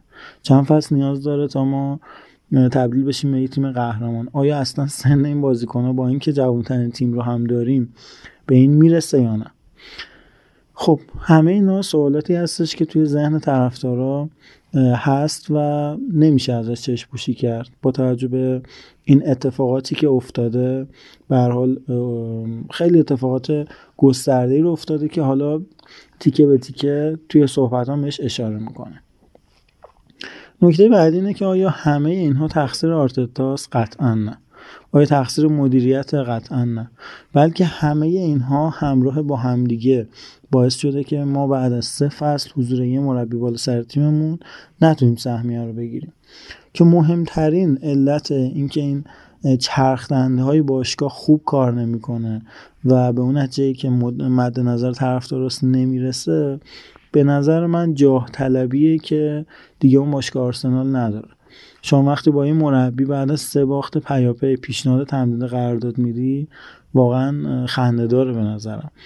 و وقتی که تا مربی که باید همه تمرکزش رو بذاره برای اینکه تیمش بتونه نتیجه بگیره و نمی‌تونه اون نتیجه درست و حسابی رو بگیره و بهش پیشنهاد تمدید قرارداد میدی به نظرم داری اشتباهات خودت رو نشون میدی که چقدر این باشگاه کوچیک شده. متاسفم واقعا این حرف دارم در مورد آرسنال می‌زنم. ولی باشگاه کوچیک شده که شما بعد از این همه باخت این همه نتایج سینوسی گرفتن باز هم داری بهش یه آفر جدید میدی برای اینکه توی تیمت باقی بمونه. نکته بعدی در مورد سبک بازی تیممونه. تیم ما خب همونطور که امسال هم توی نتایج دیدیم جلوی تیمایی که از بالا پرس می‌کنن خیلی مشکل داره. با اینکه سی میلیون ما هزینه کردیم رمزدیل رو بیاریم به تیممون که بازی با پای خوبی داره و می‌تونه خیلی کمک بکنه توی حمله و توی دفاع. اما بازم ما می‌بینیم که این مشکل رو همچنان که پارسال بود همچنان امسال هم داریم. بازی با پالاس بازی با برایتون بازی با نیوکاسل که اوج فاجعه بود رو قشنگ دیدیم که تیم ما اصلا نمی‌تونه جلوی تیمایی که از بالا پرس می‌کنن نتیجه خوبی رو بگیره. نکته بعدی در مورد بازی با تیم های بالای جدولیه. خب دو تا تیمی که توی کورس سهمیه بودن یکی ما بودیم یکی تاتنهام. تاتنهام اگه دقت کنید چقدر بازی نزدیکی رو با لیورپول به نمایش گذاشت و چقدر بازی خوبی رو با سیتی انجام داد. توی چهار تا بازی که داشتن. حالا بجز اون بازی رفتشون بازی برگشتشون فوق العاده واقعا آماده بودن با اینکه کنته خیلی زمان کمتری رو نسبت به آرتتا لازم داشت تا تیمش رو با اون آمادگی لازم برسونه و تیمش بتونه از این تیمای بزرگ امتیاز بگیره. اتفاقی که برای آرسنال فقط شاید بشه گفت تو بازی برگشت با سیتی افتاد. یعنی ما چهار تا بازی که داشتیم تقریبا سه تاش از پیش بازنده بودیم و می‌دونستیم که نتیجه خوبی رو نمی‌گیریم. و قطعا اگه انصاف رو داشته باشیم می‌دونیم که تاتنهام تیم شایسته تریه برای گرفتن سهمیه. تیمی که می‌تونه لیورپول رو به چالش بکشه تیمی که می‌تونه منچستر سیتی رو به چالش بکشه قطعا تیمی هستش که می‌تونه تیم های بزرگ اروپایی رو هم به چالش بکشه و واقعا حقش هست که توی چمپیونز لیگ باشه. نکته بعدی در مورد خرج های علکی هستش که آرتتا انجام داد به نظر من. خب توی پست هایی که ما نیاز نداشتیم مثلا لنو رو ما داشتیم بازیکنی که توی این سه فصل اخیر میشه گفت حداقل جزو سه تا بازیکن برترمون بود. اما با این وجود ما رفتیم رمزدیل رو خریدیم. پولی که می‌شد جای دیگه خرج کرد. همچنین خریدن بن وایت که هفتاد میلیون فکر می‌کنم هزینه داشت برای تیم ما که نتیجهش رو هم داریم می‌بینیم که بازی آخر میاد به خودمون گل به خودی می‌زنه. با اینکه خرید خیلی خوبی بود ولی ارزش اون همه پول رو نداشت در حالی که ما سالیبای آماده رو داشتیم که بهش زمان ندادیم برای اینکه خودش رو نشون بده. نکته بعدی اینه که خب شما زمانی که مدیر حتی یه مدرسه میشی معلم یه مدرسه هستی باید بتونی قدرت مدیریت رو بالا ببری. یعنی هم بتونی یه دانش آموز شلوغ رو مدیریت کنی. هم یه دانش آموز آروم رو. و این ترسی بود که آرتتا از همون روز اول داشت از رخکن خودش که همون اتفاقاتی که با گوندوزی افتاد اتفاقاتی که با اوبا افتاد و مجبور شدن این بازیکن ها تیم رو ترک بکنن. به خاطر اینکه آرتتا به نظر خودم میترسید که رخکن رو از دست خودش از دست بده. و اتفاقی که میافتاد اگه این بازیکن ها تیم رو ترک نمی‌کردن تیم ممکن بود به حاشیه ببره و طبیعتا در واقع بقای خود مربی رو به خطر بندازه. که به نظرم این راه درستی نیست برای اینکه در واقع یه سری بازیکن های تاپ و تاپ لولی که توی تیمت وجود دارن و اینقدر راحت بخوای کنار بذاری. دو تا سه تا بازیکن اصلی که می‌تونیم مثال بزنیم هم اوبا بود هم گندوزی بود هم سالیبا که سه تاشون رو آقای آرتتا به نتیجه رسید که جاشون توی تیم نیست. حالا سالیبا اینقدر خوب بوده که بخواد دوباره به تیم برگرده. ولی خب اون دوتا بازیکن دیگه جدا شدن و می‌بینیم که هر توی تیم‌های خودشون چقدر خوب دارن کار می‌کنن. نکته بعدی که در مورد آرتتا هست و به نظرم نکته منفی هم هستش اینه که به حال شما مقایسه بکنید با لمپارد مقایسه کنید با سولشایر که توی تیمشون بودن چقدر credit بیشتری رو میشه بهشون داد. به حال لمپارد زمانی که اخراج شد تیمش پنجم جدول بود. سولشایر تجربه Champions League با تیمش داشت. ولی آرتتا به هیچ کدوم از اینا نرسیده با اینکه تقریبا هم سن و سال هستن تقریبا هم لول هستن و یه جورایی با تیمای خودشون آزمون و خطا رو داشتن انجام می‌دادن. نکته بعدی که میشه بهش اشاره کرد ژانویه است. ژانویه که ما دست دادیم هیچ بازیکنی رو نخریدیم. با اسکواد خالی شده توسط خود آقای آرتتا و آقای ادو عزیز که دارن با تیم بزرگ آرسنال اینقدر آزمون خطا می‌کنن. در واقع جامعه رو ما دست دادیم. هیچ خریدی رو نداشتیم و نتیجهش رو هم داریم می‌بینیم که مجبوریم سدریک سوارز رو بذاریم توی دفاع. مجبوریم در واقع دفاع آخر نداشته باشیم. هولدینگ رو بهش بازی بدیم. شاید اگه اول فصل سالیبا رو از دست نمی‌دادیم اونقدر راحت. دیگه مجبور نبودیم بازی آخر آقای هولدینگ رو تحمل کنیم. بازیهایی که می‌تونه سهمیه رو بر ما قطعی بکنه. نکته بعدی هم در مورد تقابل با تیم های پایین جدولیه اورتونی که به همه تیم باخته بود اومد تیم ما رو با گل دقیقه 90 دماراگرای برد. ما نتونستیم تیم برنلی رو شکست بدیم. همه اینها نشون میده که ما مستحق رفتن به چمپیونز لیگ نبودیم در حالی که تو به توی ساده ترین فصلمون بودیم. لستر سیتی اصلا شرط خوبی رو نداره. یونایتد بحران زده است. جدایی از همه اینها چلسی الان حال روز خوبی رو نداره. با اینکه ما بردیمش. اما خب چه بردنی؟ تیمی که دفاع وسط های اصلیش رو نداشت و خیلی راحت تونستیم تیم شکست بدیم. اما از حق نگذریم آرتتا کارهای مثبتی هم انجام داده. یکی از اونها بازی دادن به جوونا بود که شاید شاید میشه گفت. بازم میگم شاید یعنی اگه تو موقعیت برابر امری و آرتتا بخوایم انجام بدیم شاید باز هم اری اینجا برتری خودش رو نشون می‌داد و اون هم بازی دادن به جوون هاست. که به حال آرتتا اعتماد کرده جوانترین تیم لیگ رو داریم که همین شاید یه کورسوی امیدی رو به ما بده. دومی سبک بازی تیممونه که خب وابسته به دفاع کناریاشه و دفاع کناری واقعا خوبی رو داریم. هم تیرنی هم تومیاسو جزو بهترین به نظرم دفاع کنارهای لیگ جزیره هستن و می‌تونن خیلی نتایج خوبی رو بر ما رقم بزنن. سومیش هم میشه گفت خریدهای قابل دفاعی رو داشته آقای آرتتا که مهمترینش احتمالا تومیاسو می‌تونه باشه. رمزدیل و بن وایت درسته ما بهشون احتیاج نداشتیم اما خریدهای بدی هم نبودن و جوری نیست که بگیم جواب ندادن توی تیممون. اتفاقا خیلی هم خوب بودن ولی شاید جای دیگه ای هم می‌شد براشون خرج کرد.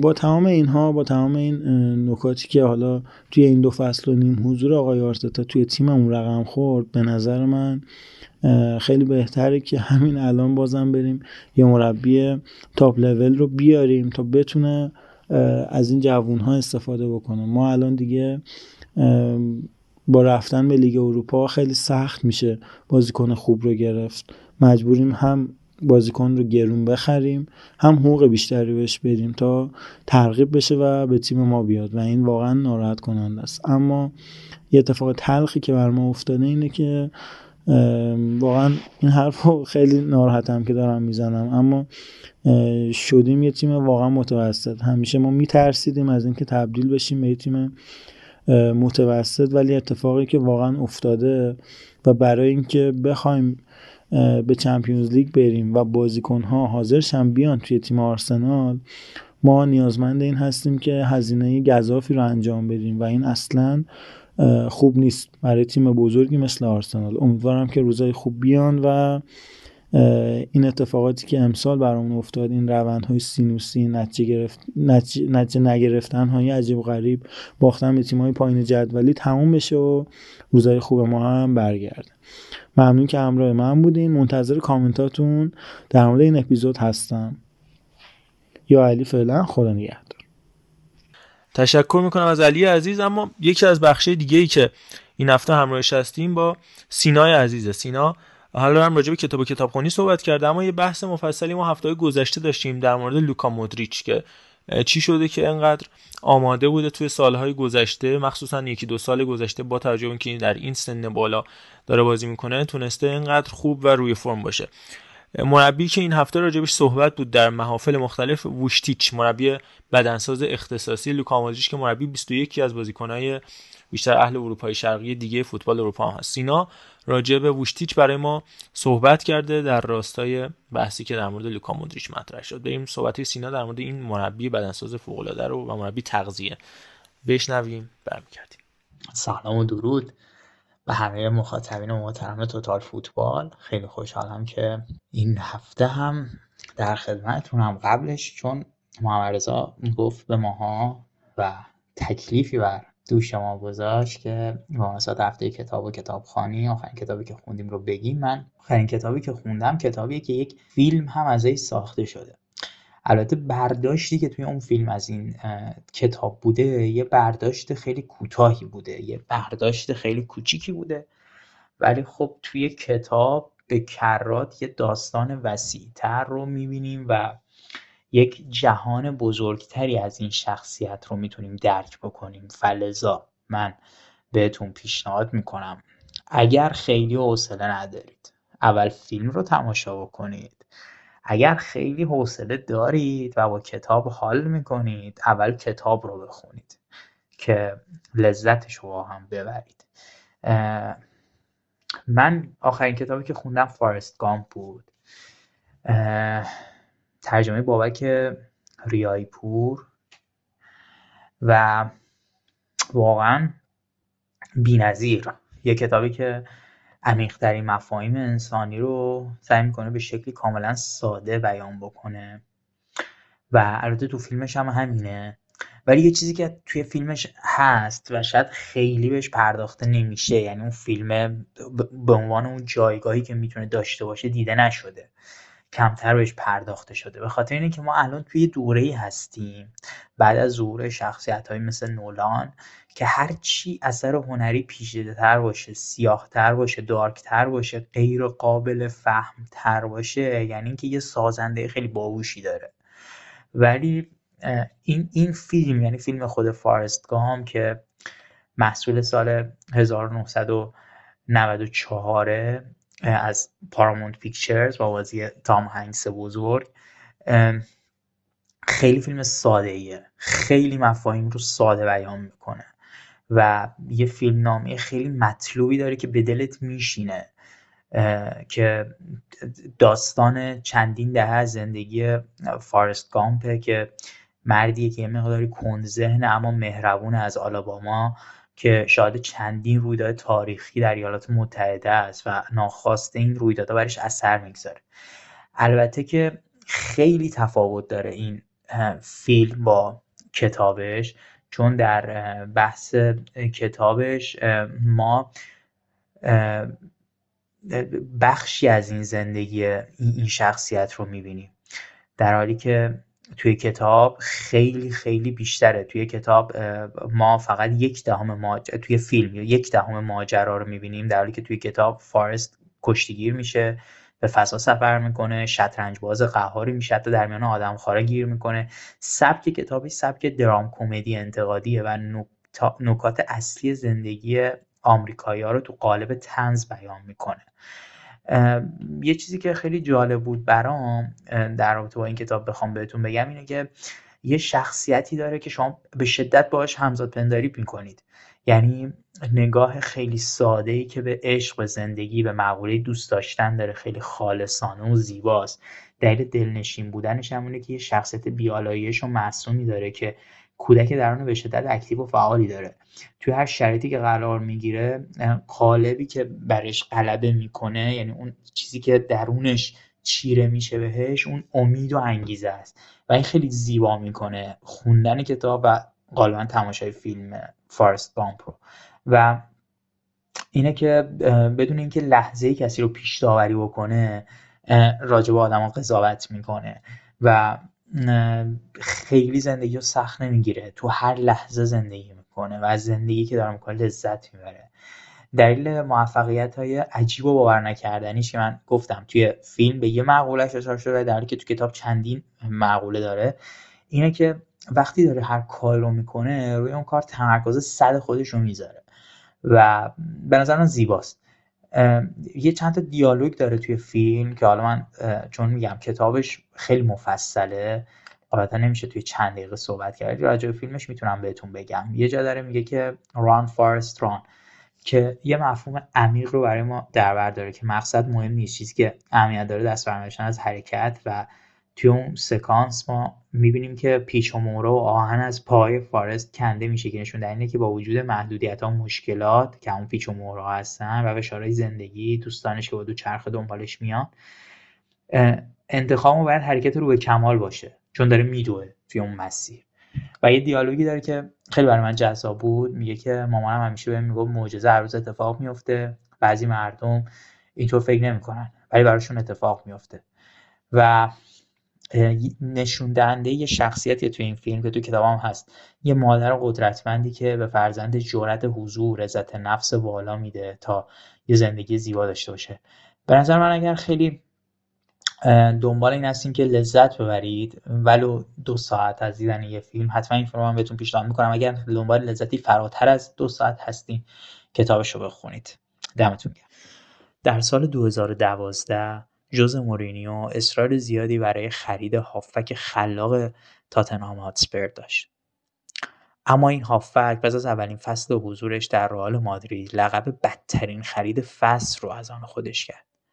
هرچی که گذشت لوکا مودریچ های درخشان سبک بازی خودش رو بیشتر در ترکیب رئال مادرید نشون داد. او در سال 2018 با لباس تیم ملی کرواسی نایب قهرمان جهان شد و به سلطنت لیونل مسی و کریستیانو رونالدو در کسب توپ طلا پایان داد و تونست با دریافت توپ طلا به نوعی قدیس مادریدیا لقب بگیره. این قدیس تا الان و در سن 37 سالگی همچنان به درخشش خودش در دنیای فوتبال و در سطح بالای فوتبال ادامه میده. اما روزنامه آس چندی پیش در گزارشی از نقش مهم ولاتکو ووچتیچ در درخشش سالهای اخیر لوکیتا پرده برداشت. ولاتکو ووچتیچ کیه؟ استاد دانشکده حرکت شناسی دانشگاه زاگرب، رئیس مرکز تشخیص ورزشی کرواسی که نقش مهمی در پیشرفت فوتبال کرواسی این کشور کم جمعیت در سالهای اخیر داشته. او مربی شخصی بیش از 20 بازیکن حرفه‌ای از جمله لوکیتا و همچنین در سطوح A و B و حرفه‌ای یوفا و در آکادمی مربیگری ملی فوتبال کرواسی نیز تدریس می‌کنه. با من همراه بشید تا به این مصاحبه و گوشهای از اون بپردازیم. از ووشیش درباره بهبود شرایطی که روشهایی که برای بهبود شرایط بازیکنان استفاده می‌کنه پرسیدن. او در این در جواب این سال گفتش که تم این تمرین نتیجه تحقیقات تشخیصی و طولانی مدت من شرایط بازیکنان رو بر پارامترهای فراوانی از جمله شرایط مایچه استخوان و مواردی از این دست میسنجم و در ادامه انعطاف پذیری قدرت پرز دوی سرعت چابکی و چنین مواردی رو تجزیه و تحلیل می‌کنم. من اصول خودم رو برای کار با ورزشکاران اغلب در دو رشته تنیس و فوتبال دارم. قهرمان دو میدانی در کرواسی بودم و در سالهای طولانی روند تمرینات روزانه رو تجربه کردم. پس خودم می‌تونم شرایط یک بازیکن رو بعد از یک جلسه تمرینی سخت و طاقت فرسا درک کنم و بر این اساس به ورزشکاران برنامه بدم. ووشتیچ درباره خودش میگه من در یک خانواده ورزشکار متولد شدم. یکی از خواهرانم شناگر معروف و دیگری پینگ پونگ باز بود. مادرم نیز شناگر بود و سالهای و سالها داوری می‌کرد. خودم نیز علاقه زیادی به دوندگی داشتم و در طی دو دهه کار متوجه شدم که یک مربی بدنساز باید تمرینات خودش رو درک بکنه در موردش مطالعه بکنه خودش اونها رو امتحان بکنه و واقعا به تمریناتی که به سایر افراد میده علاقمند باشه. من هر روز با ورزشکاران زیاد در رشته‌های مختلفی برای انجام تستای سنجش آمادگی فیزیکی که به مرکزم میان ارتباط دارم. این برام امتیاز بزرگیه و البته یک مسئولیت مهم. ورزشکاران دوست دارن همه چیز مربوط به وضعیت سطح آمادگی سلامت رژیم غذایی شدت حجم تمرین راههای ریکاوری و غیره رو بدونن. و من در این زمینه به اونها مشاوره میدم. درباره آشنایش با لوکا مودریچ میگه شش و نیم سال پیش بود که من و لوکیتا اولین بار همدیگر دیدیم. لوکا چند بار به مرکز حرکت شناسی در زاگرب اومده بود و من اطلاعات فیزیکی مودریچ و شرایط فیزیکی اون رو آنالیز کرده بودم. در ادامه به مودریچ چندین تمرین پیشنهاد دادم. او هم قبول کرد. البته ابتدا لوکا از من نخواست که همکاری دائم باش داشته باشم. اما دو سال بعد او به من چنین پیشنهادی داد و حالا من سالهاست به صورت شخصی هر روز برای مدیری شمرات بدنسازی میفرستم. و البته خوشحالم که همه من رو بابت کار کردن با لوکیتا می‌شناسن. البته من همیشه ناراحتم که چرا در سن سی سالگی تازه کارم رو با لوکا شروع کردم و اگر این اتفاق رخ زودتر رخ می‌داد و حتی می‌تونست از این هم آماده تر باشه. اگه بخوام در مورد توانایی فنی و تکنیکی لوکا صحبت کنیم بعد بگیم واقعا یک پدیده باهوش و ورزشکار فوق‌العاده است. البته توانایی فنی لوکا در زمین مثل گذشته در زمین مثل گذشته است و تغییر نکرده. اما او تلاش کرده که از نظر جسمی خودش رو بهتر بکنه. منم اینجا مانند تیکه از پازلم و موارد زیادی در حفظ آمادگی لوکا تاثیر گذاره ما سعی می‌کنیم تمرینات رو طراحی بکنیم که مدریچ احساس بهتری داشته باشه. او در سال اخیر تمرینات من رو بعد از تمرین باشگاه انجام میده. چند سال قبل لوکا مودریچ فقط گاهی تمرینات من رو انجام می‌داد. حالا شرایط بهتری نسبت به گذشته از نظر فیزیکی داره و نسبت به ده سال یا حتی هفت سال گذشته از گذشتهش از آمادگی بالاتری برخورداره. واکنش های لوکا سریعتر شده. البته نکته مهم اینجاست که مدیر در 6 سال گذشته هرگز آسیب دیدگی شدید رو تجربه نکرده ازش پرسیدن که تو که هر روز به لوکا تمرین میدی آیا هیچ وقت شده که لوکا خسته بشه عصبانی بشه؟ یا مثلا بگه دیگه نمی‌خوام این تمرین رو انجام بدم؟ جواب جالبی داده. گفته اگه بخوام در مورد رابطه روزانه خودم با لوکا صحبت کنم ولی نکته اینه که او قبل از رفتن به تمرینات رئال مادرید در کمپ باشگاه سی دقیقه یا همین حدود تمریناتی که من میگم رو انجام میده. می‌تونید در صفحه اینستاگرام ببینید که اول تمرینات پنج دقیقه برای لوکا در نظر گرفتم که ما بهش میگیم challenge ما کارمون رو با یک تمرینات کشش شروع می‌کنیم و لوکا با کش تمرین می‌کنه. که این در واقع تمرینات اختصاصی من و امضای کارمه. ورزشکاری که در کرواسی یا کل دنیا من کار می‌کنن تمریناتشون رو با این حرکات شروع می‌کنن. در ادامه برای چند دقیقه چند تا حرکت حوازی و کشه دیگر هم در برنامهش داره. بعضی روزها برای مدیر تمرینات افزایش انرژی در طول بازی در نظر گرفتم. اما نکته مهم اینه که مدیر بلافاصله از هر بازی یک سری تمرینات ریکاوری اختصاصی داره. که خیلی بهش کمک می‌کنه. شاید بعضی بازیکن دیگه بعد از هر مسابقه یک روز تعطیل باشن. اما لوکا حتما بعد از هر بازی باید یک سری تمرینات خاص همان روز رو داشته باشه تا خیلی خوب ریکاوری بکنه. لوکا هر روز حدود سی دقیقه به باشگاه میاد و حتی من در فصل تابستان و در موقع تعطیلی فوتبال نیز تمرینات تنیس یا شنا برای لوکا میفرستم که اون این تمرینات هم با علاقه فراوان انجام میده. خبرنگارش می‌پرسه؟ همونطور که دیدید یکی از بهترین لحظات فوتبالی لوکا مودریچ اون پاس فوق‌العاده در بازی مقابل چلسی در لیگ قهرمانان بود. دوست دارم بدونم چطور یک بازیکن 37 ساله در اون لحظات دشوار می‌تونه چنین تصمیم مهم بگیره. در واقع می‌خوام بجز قدرت فیزیکی در مورد آمادگی ذهنی لوکا هم برامون صحبت کنیم که پاسخ میده من دلایل زیادی برای این آمادگی ذهنی میشمارم و همیشه با اونها اهمیت میدم. اول برام سبک زندگی است اولین چیزی که براش مهمه سبک زندگی که از نظر من در آمادگی یک بازیکن خیلی مهمه. دلیل بعدی دانش و فهم ذهنی یک بازیکنه و البته قدرت تصمیم گیری. عامل بعدی حفظ انرژی برای یک تصمیم درست در آن لحظه دشوار از یک مسابقه است و همچنین توان روانشناختی برای تشخیص بهترین لحظه برای انجام یک تصمیم. اما اگر بخوام به طور خاص در مورد لوکا مودری صحبت کنم او هم از نظر توانایی فنی هم تصمیم گیری و هم قدرت ذهنی در سطح بالایی قرار داره.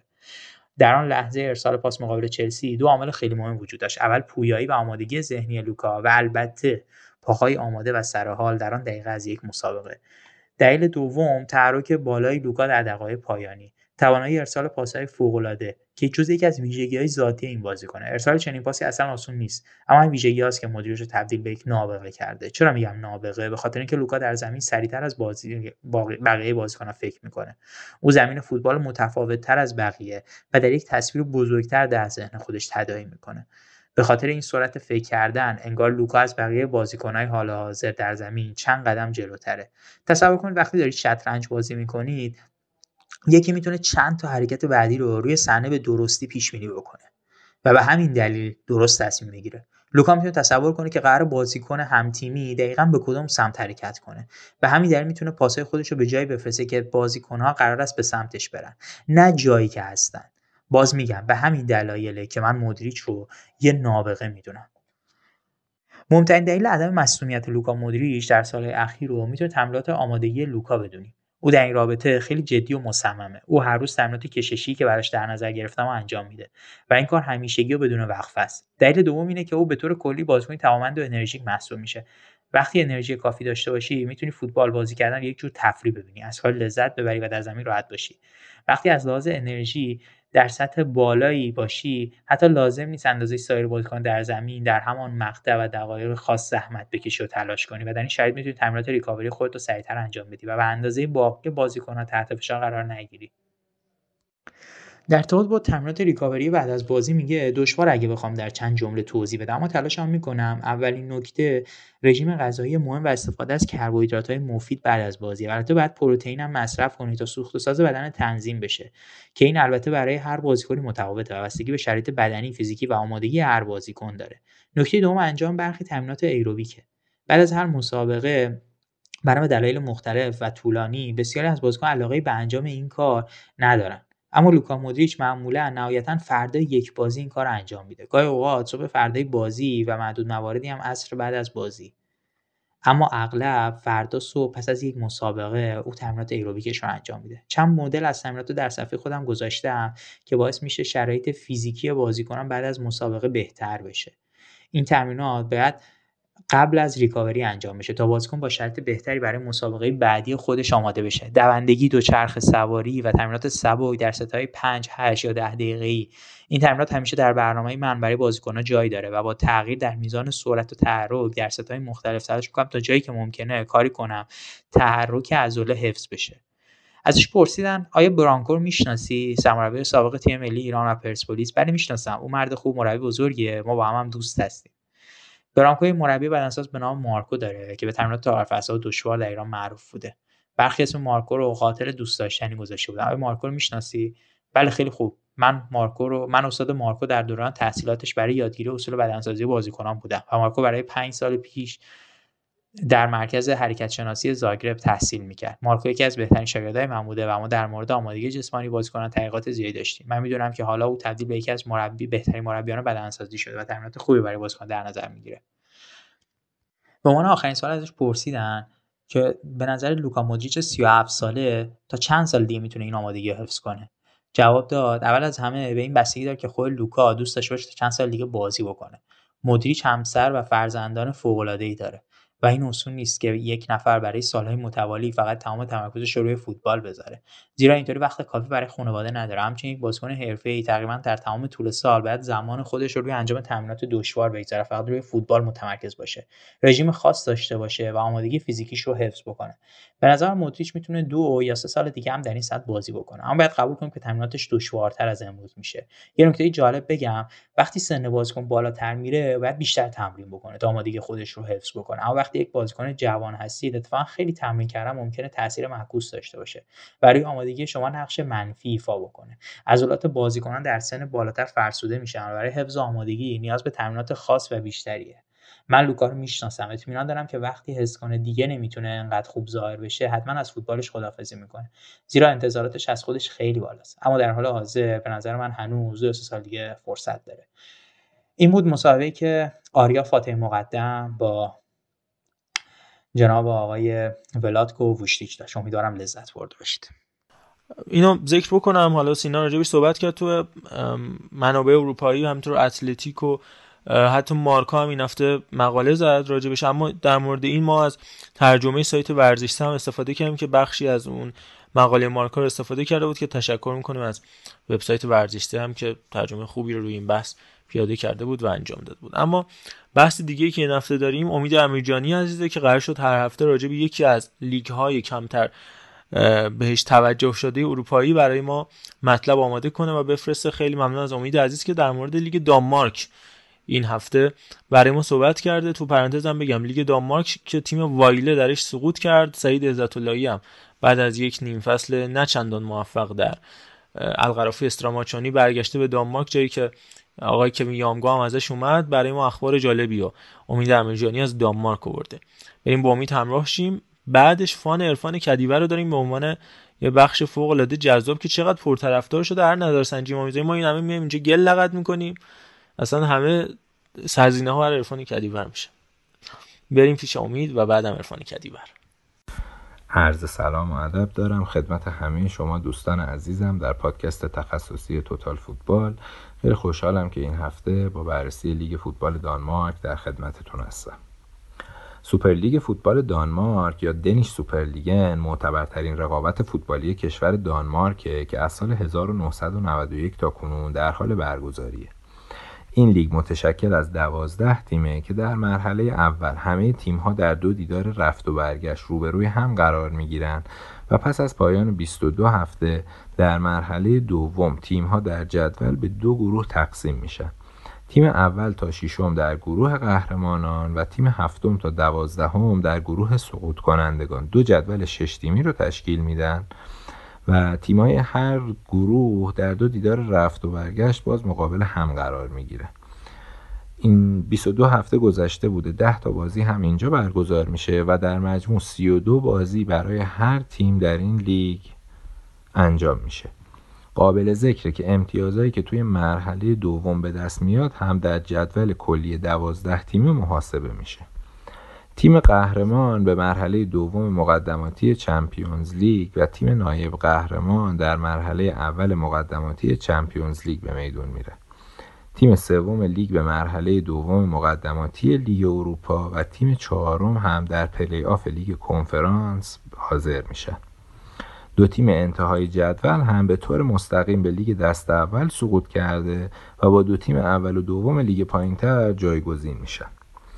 باشگاه کوپنهاون با 13 عنوان قهرمانی پر افتخارترین باشگاه فوتبال دانمارک و بعد از اونا بروندبی با 11 قهرمانی و آلبورگ با 4 قهرمانی رده های بعدی رو به خودشون اختصاص دادن.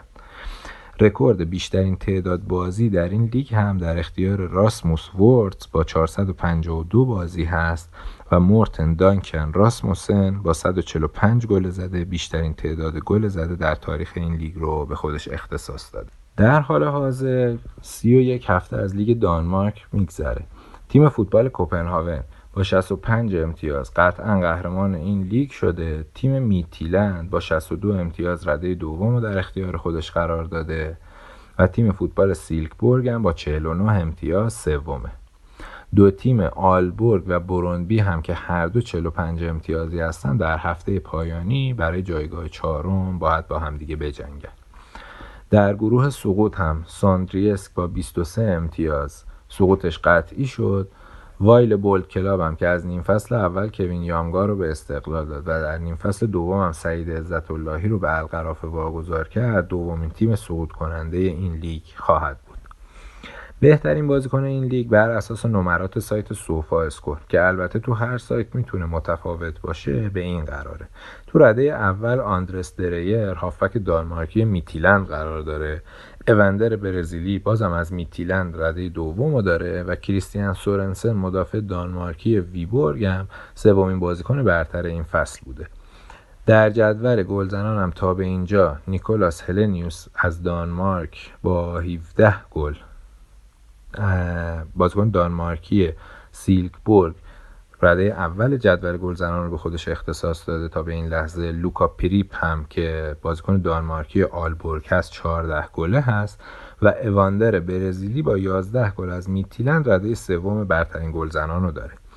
اما نیکولای والیس با 10 آندرس دریر با 8 و کریستیان سورنسن از ویبورگ با 8 پاس گل سلاطین پاس گل این لیگ تا به این لحظه هستند اصولا لیگ دانمارک لیگ سازنده یا بازیکن پرور در سطح اروپا حساب نمیشه. اما برای تیم ملی کشور خودشون بازیکن سازی های خیلی خوبی کرده و بیشتر مورد اقبال بازیکنان دانمارکی. شما کمتر بازیکن خارجی رو می‌بینید که این لیگ رو سکوی پرتاب خودش در فوتبال اروپا بدونه یا بخواد در اونجا بازی بکنه که بعد بیاد توی لیگای بهتر. از معروفترین بازیکنایی هم که توی این لیگ بازی کردن که اکثرا دانمارکی بودن می‌تونیم به پیتر اشمایکل برایان و میشل لادروپ دانیل اگر کریستیان اریکسن استیک تافتینگ توماس گراوسن مارتین یورگنسن کسپر دالبرگ عرض به حضورتون آندرس کریستنسن سیمون یایر پیر امیل هویبرگ جوناس ویند که در نیم فصل به ولفزور پیوست و غیره رو نام ببریم. این یه بررسی اجمالی بود از لیگ امسال دانمارک. امیدوارم که مورد توجه شما عزیزان قرار گرفته باشه.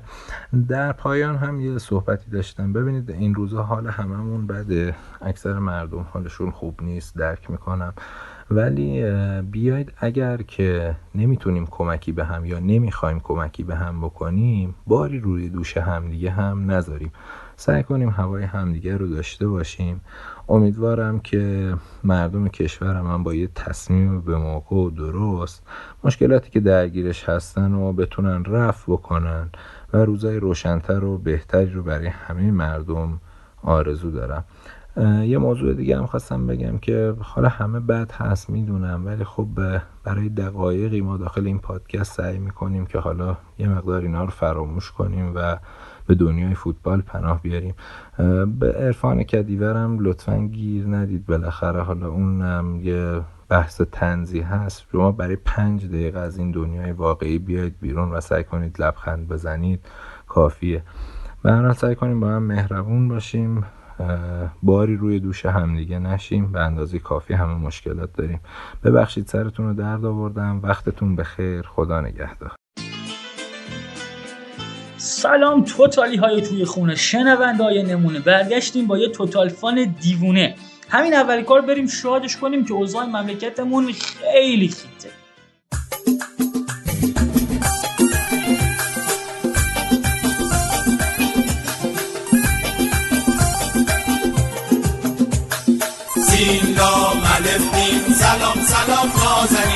نازنین سلام سلام سلام نازنین. سلام سلام صد سلام بچه ایران زمین. سلام سلام صد سلام بچه ایران زمین. سلام امیدوارم که از اپیزودهای قبلی لذت برده باشید و توی چنل تلگرام همچنان به بخش فان رای بدید. تا این انرژی مضاعفی که دارم همچنان ادامه دار باشه و آرزو می‌کنم که لبخند و بیارم کنج لبات.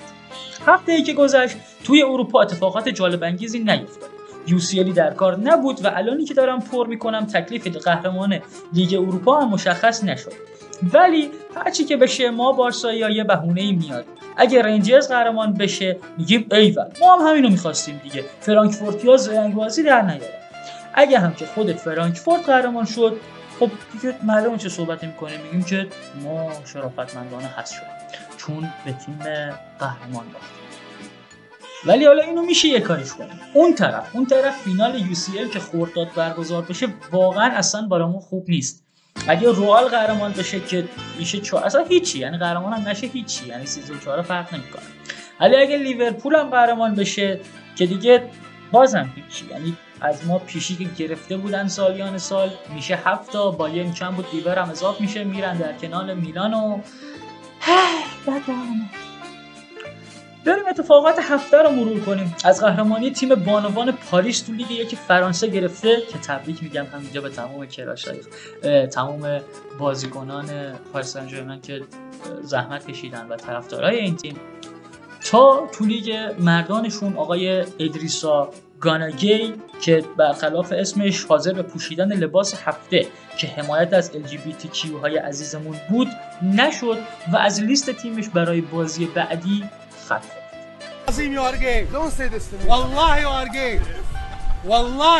اما یکم اون طرفتر مجسمه آقای سرجی نقطه چین آگوئرو یعنی بازیکن اسطوره Citizen ها البته ما بارسایی هم چون یه دونه گل به رئال زد. آره مجسمش آماده شد ولی وقتی که پرده, زنی... پرده برداری کردن فکر کنم مهندسش روالی بوده چون شبیه مهندس خودشون یعنی تونی کروس ساخته بودش. و منو یاد اون آرایشگری انداخت که بچه رفته بود پیشش گفته بود موامو شبیه رونالدو بزن ولی خب اون طرفدار رونالدو اورجینال یا نازاریو بود بعد موهاش اونجوری زده بود. واقعا خیلی حس بدیه. فکر کنم مجسمه رو بسازن پرده رو بردارن بگن رخ ایها روز بابا من آگوئرو هم هیچیمون به هم نمی‌خوره من آرژانتینی هم اون آلمانیه. من موها مشکی اون موهاش بور بلونده من چشامش هی خدا بعد میگن چرا قلبش درد می‌گیره. خب این کارا رو با منم کنید قلبم درد می‌گیره. از اون طرف هم تیم سابق آقای سرجی نقطه چین آگوئرو یعنی Citizen ها توی بازی اول هفتهشون تماشاچیگرا عکس کریم بنزما رو نشونشون دادن. اونا هم گرخیدن ترسیدن و ترس برشون داشت و مساوی کردن و رقابتشون با لیور کشیده شد به هفته پایانی. البته اونم با تشکر از آقای جرارد بوئن چکش ها بله آقا خیلی باید دقت کنیم روی فتح یا کسر داشتنش وضعیت خوبی داریم.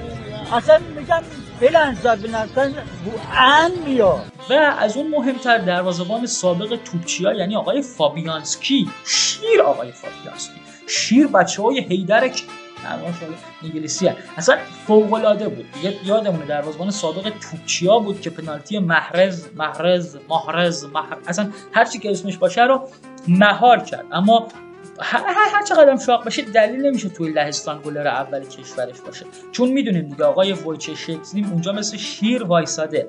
توی روم آلیسون بکرت ذخیرش بود. توی لوبه جان لویجی بوفون ذخیرش بود. بنابراین فابیانسکی که دیگه اصلا گل می‌خوره. و نبایدم ادعای دروازبان اول بودن کشورش رو کنم. تا از انگلیس خارج نشدیم هم دو تا فکت بدم خدمت هوادارای آرسنال و منچستر یونایتدی ها.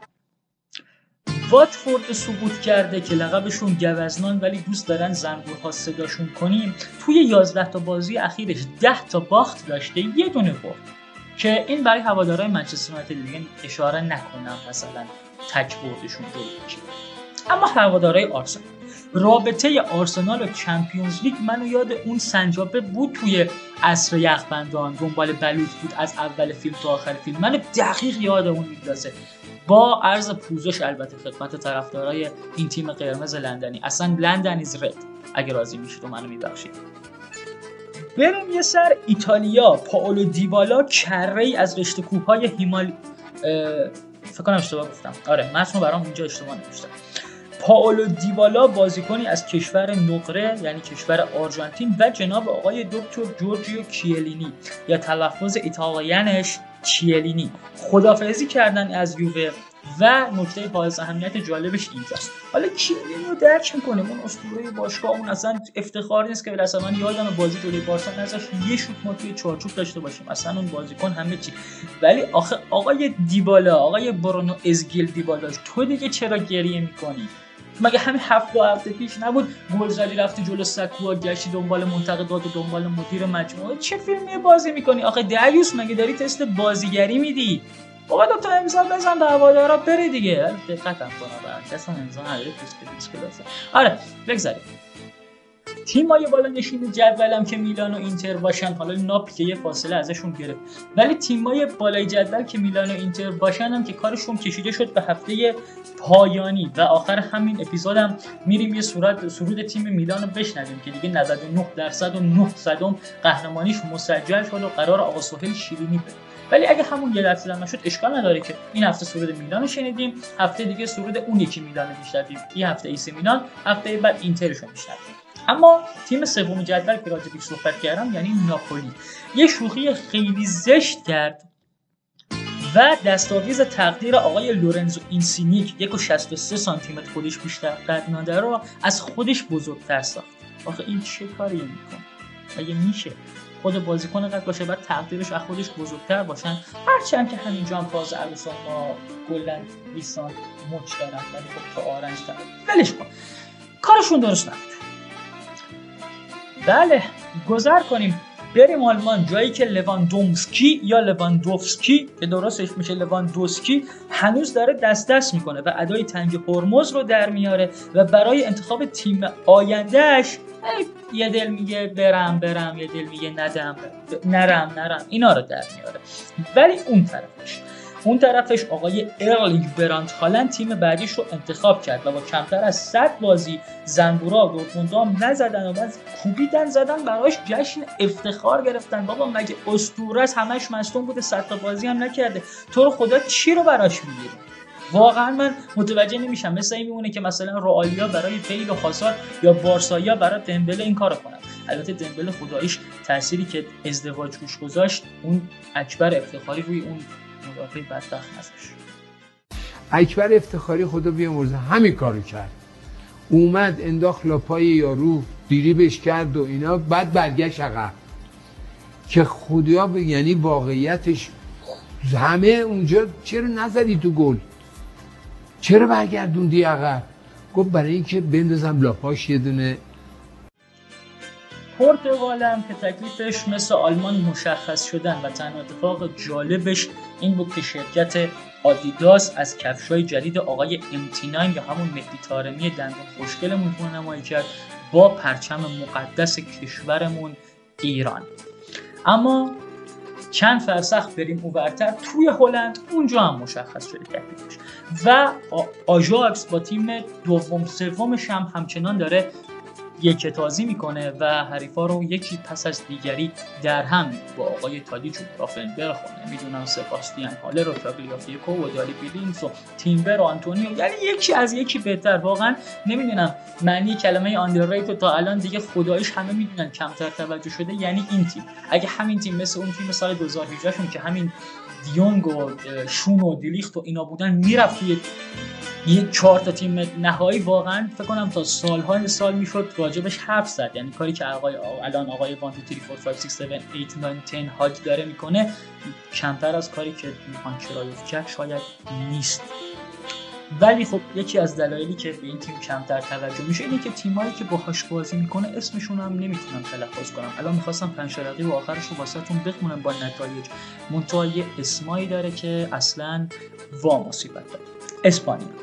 اسپانیا که بارسا و رئال یکی یه دونه موز برداشتن و مساوی گرفتن. اتلتیک سویا که پشت اینا هستن. خب گفتن بذار ما هم تقلید کنیم. بنابراین تافته جدا بافته نبودن و اونا هم با هم دیگه بازی داشتن و یکی یک مساوی کردن. و لیگ ایرانمون هم که فردا بازی ها شروع میشه و توی اپیزود وطنی در خدمتتون هستیم. برای اینکه فانمون هم خیلی حوصله سربر نباشه بریم یه گزارشگر سم سم سم سم پلاس بشنویم و یه خط رو راجبش بس کنیم واقعا پایپی که اه کفشش هم در اومد. یا شما نو الکسی کار بنکو وسط واسی. از اون اتفاقای نادر بوده عجیب و غریب. خیلی هم عالی. آقای گزارش کرد چه ذوقی می‌کنی؟ قربونش برم. چرا جو زده میشی؟ در اومد شورتش چه, چه ذوقی داری آخه تو؟ چه وای بابا. اصلا آدم یادش میره چی می‌خواست بگی واقعا دیگه چیزی برای گفتن ندارم. من حالا چیزی نداره باشه برای بعد. چی بگم؟ خب به هر حال. ممنون از وقتی که گذاشتید تبلیغات نمی کنم دیگه. ولی follow کنید اینستا دیگه خدا قبل از خدافزی هم همونطور که قول داده بودم بریم سرود قهرمانی تیم ایسی میلان که 99 و 9 درصد 99 و 99 درصد و 900 ما ریاضیم از بچگی ضعیف. قهرمانیش مسجل شده رو بشنویم و سپس یا علی از شما و خشتو و از من مدد.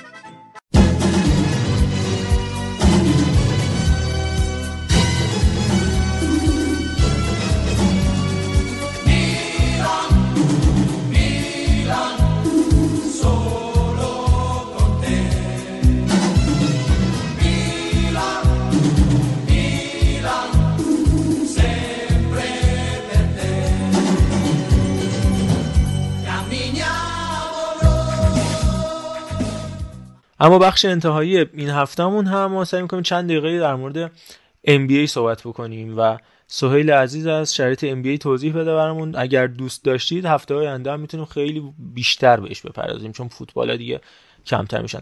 سهیل وارد مقطع حساسی از رقابت NBA شدیم.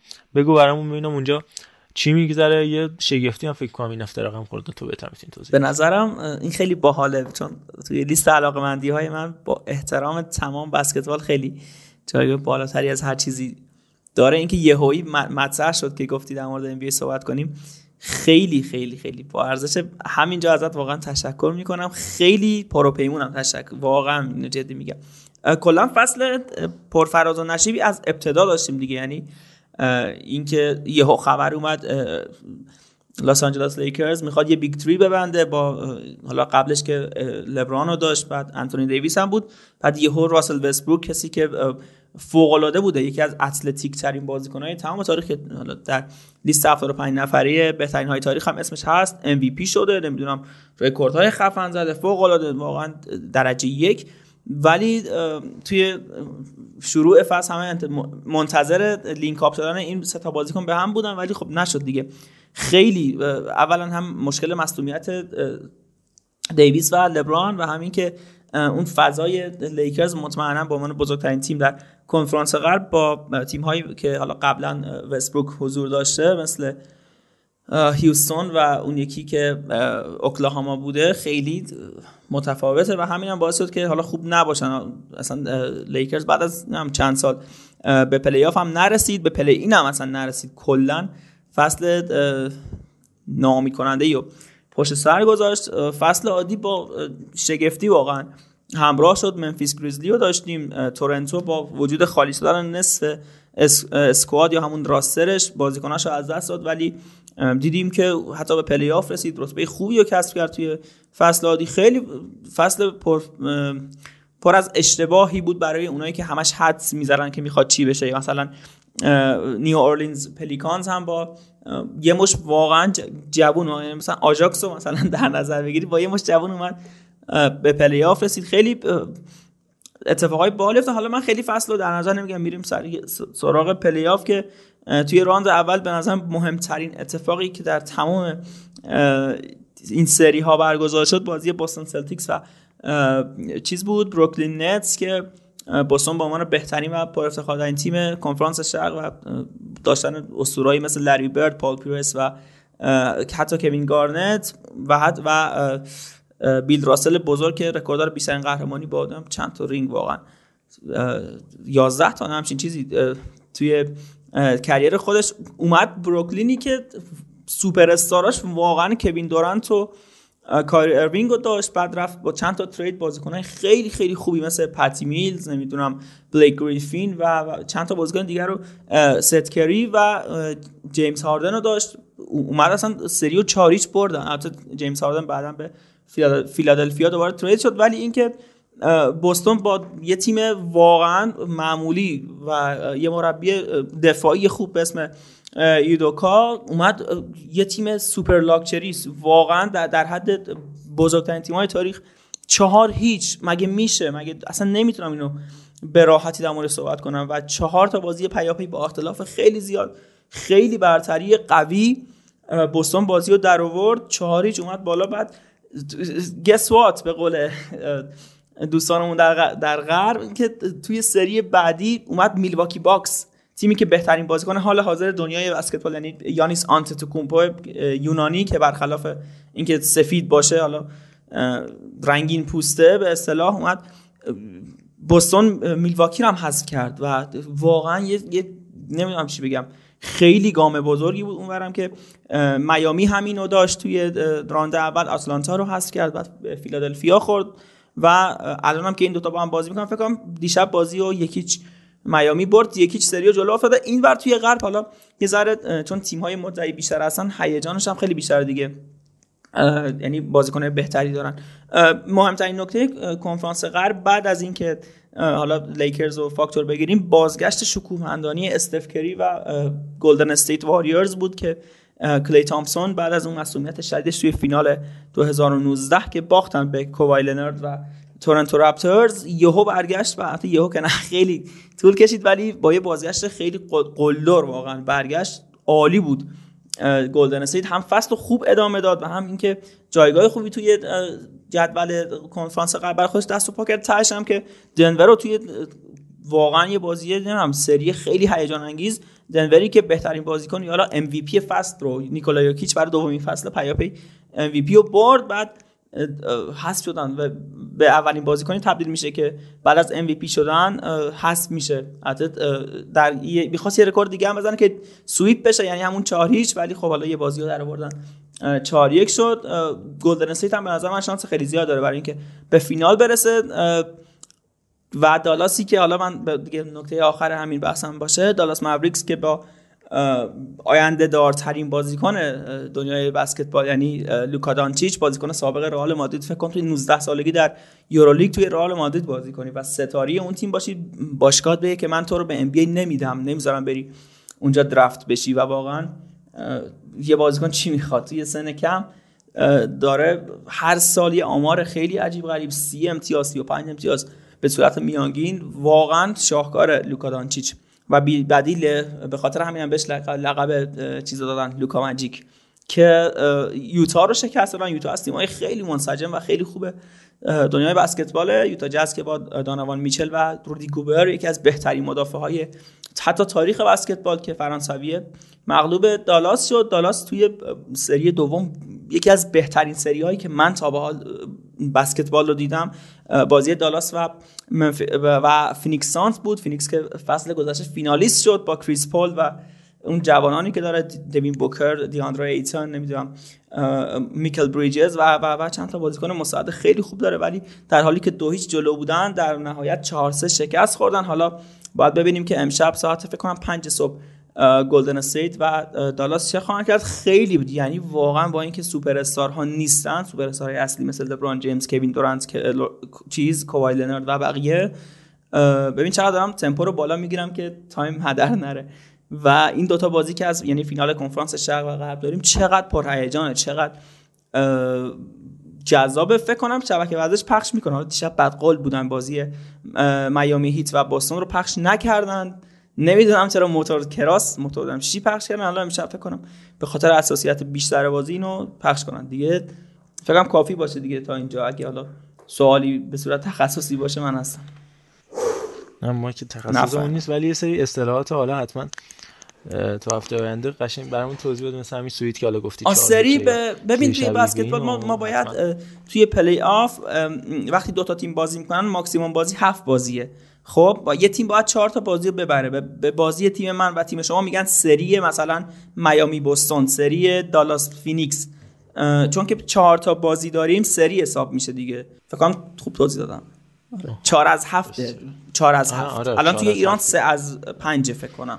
فینالش که سه از پنج بود شهرداری گرگان قهرمان شد خیلی دمت گرم. خیلی خیلی سپاسگزارم از سهیل عزیز. اگر دوست داشتید که فکر کنم قطعا دوست داشته باشید برای ما feedback بدید. هم راجع به مسئله کتاب و کتابخوانی هم راجع به بحث‌های جانبی که انجام میدیم. از من بسیار بسیار از جانب من ازتون متشکرم که همراه ما بودید. ادساین توتال فودکست و همراهی ما رو از یاد نبرید. ان تو هفته آینده یه اپیزود ویژه هم خواهیم داشت. که ازش مطلع خواهید شد. خیلی خیلی ممنونم و یادتون نره که برامون کامنت بذارید و معرفی بکنید. خواهش می‌کنم ازتون.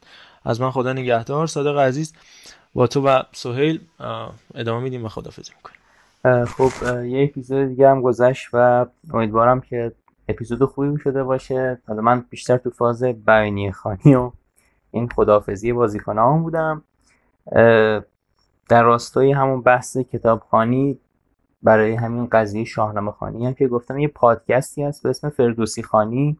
اینو حالا من هی به دوستان معرفی می‌کنم. اینو اینو برید گوش کنید و استفاده کنید. خیلی کمک می‌کنه به اینکه خب متن شاهنامه چون یه مقدار سنگین هم هست این قشنگ می‌خونه و توضیح میده اصطلاحات رو و دیگه معنی می‌کنه و خیلی کمک می‌کنه که این قضیه راحتتر پیش بره و دیگه مثلا برای خود من که تنبلی می‌شد دیگه بهانه باقی نذاشت. اینم یه پیشنهاد خوب که حالا برید استفاده بکنید. و دیگه وارد بخش خدافزی بشیم. مثل هفته قبل اون آرزوی فوتبالی رو بخوام بکنم امیدوارم که توی هفته پیش رو اگه قرار ناراحتی براتون پیش بیاد محصور و محدود بشه به زمین فوتبال و کوچکترین دلیل خوشحالیتون برد تیم محبوبتون باشه. خداحافظ. آقا مخلصیم. من یه چیزی هم فقط بگم این که این time بسکتبال خیلی تند حرف زدم به خاطر این بود که زمان آقا بخون. بله بله بله کاملا درسته. ایشالا اگه feedback حالا مناسبی ببینیم یا هرچی سعی می‌کنیم با timing مناسب و اینا هم آروم حرف بزنیم هم این که درست دیگه صحبت کنیم. خیلی مخلصم. از طرف من خداحافظ. ایشالا هفته خوبی داشته باشید. خیلی مخلصم. واقعا از اینکه توی این فضا حضور دارم واقعا یه بار دیگه از محمد رضا حکیمی تشکر می‌کنم. فکر کنم اولین باریه که اسم کوچیکم دارم میگم. خیلی مخلصیم. یا علی خداحافظ. بگم که الان دیگه چون بامداد شد رفت 29 اردیبهشت یعنی سالگرد آخرین بازی بوفون برای یوونتوس هم هست و اون قهرمانی جام حذفی اینم گفتم بگم دیگه.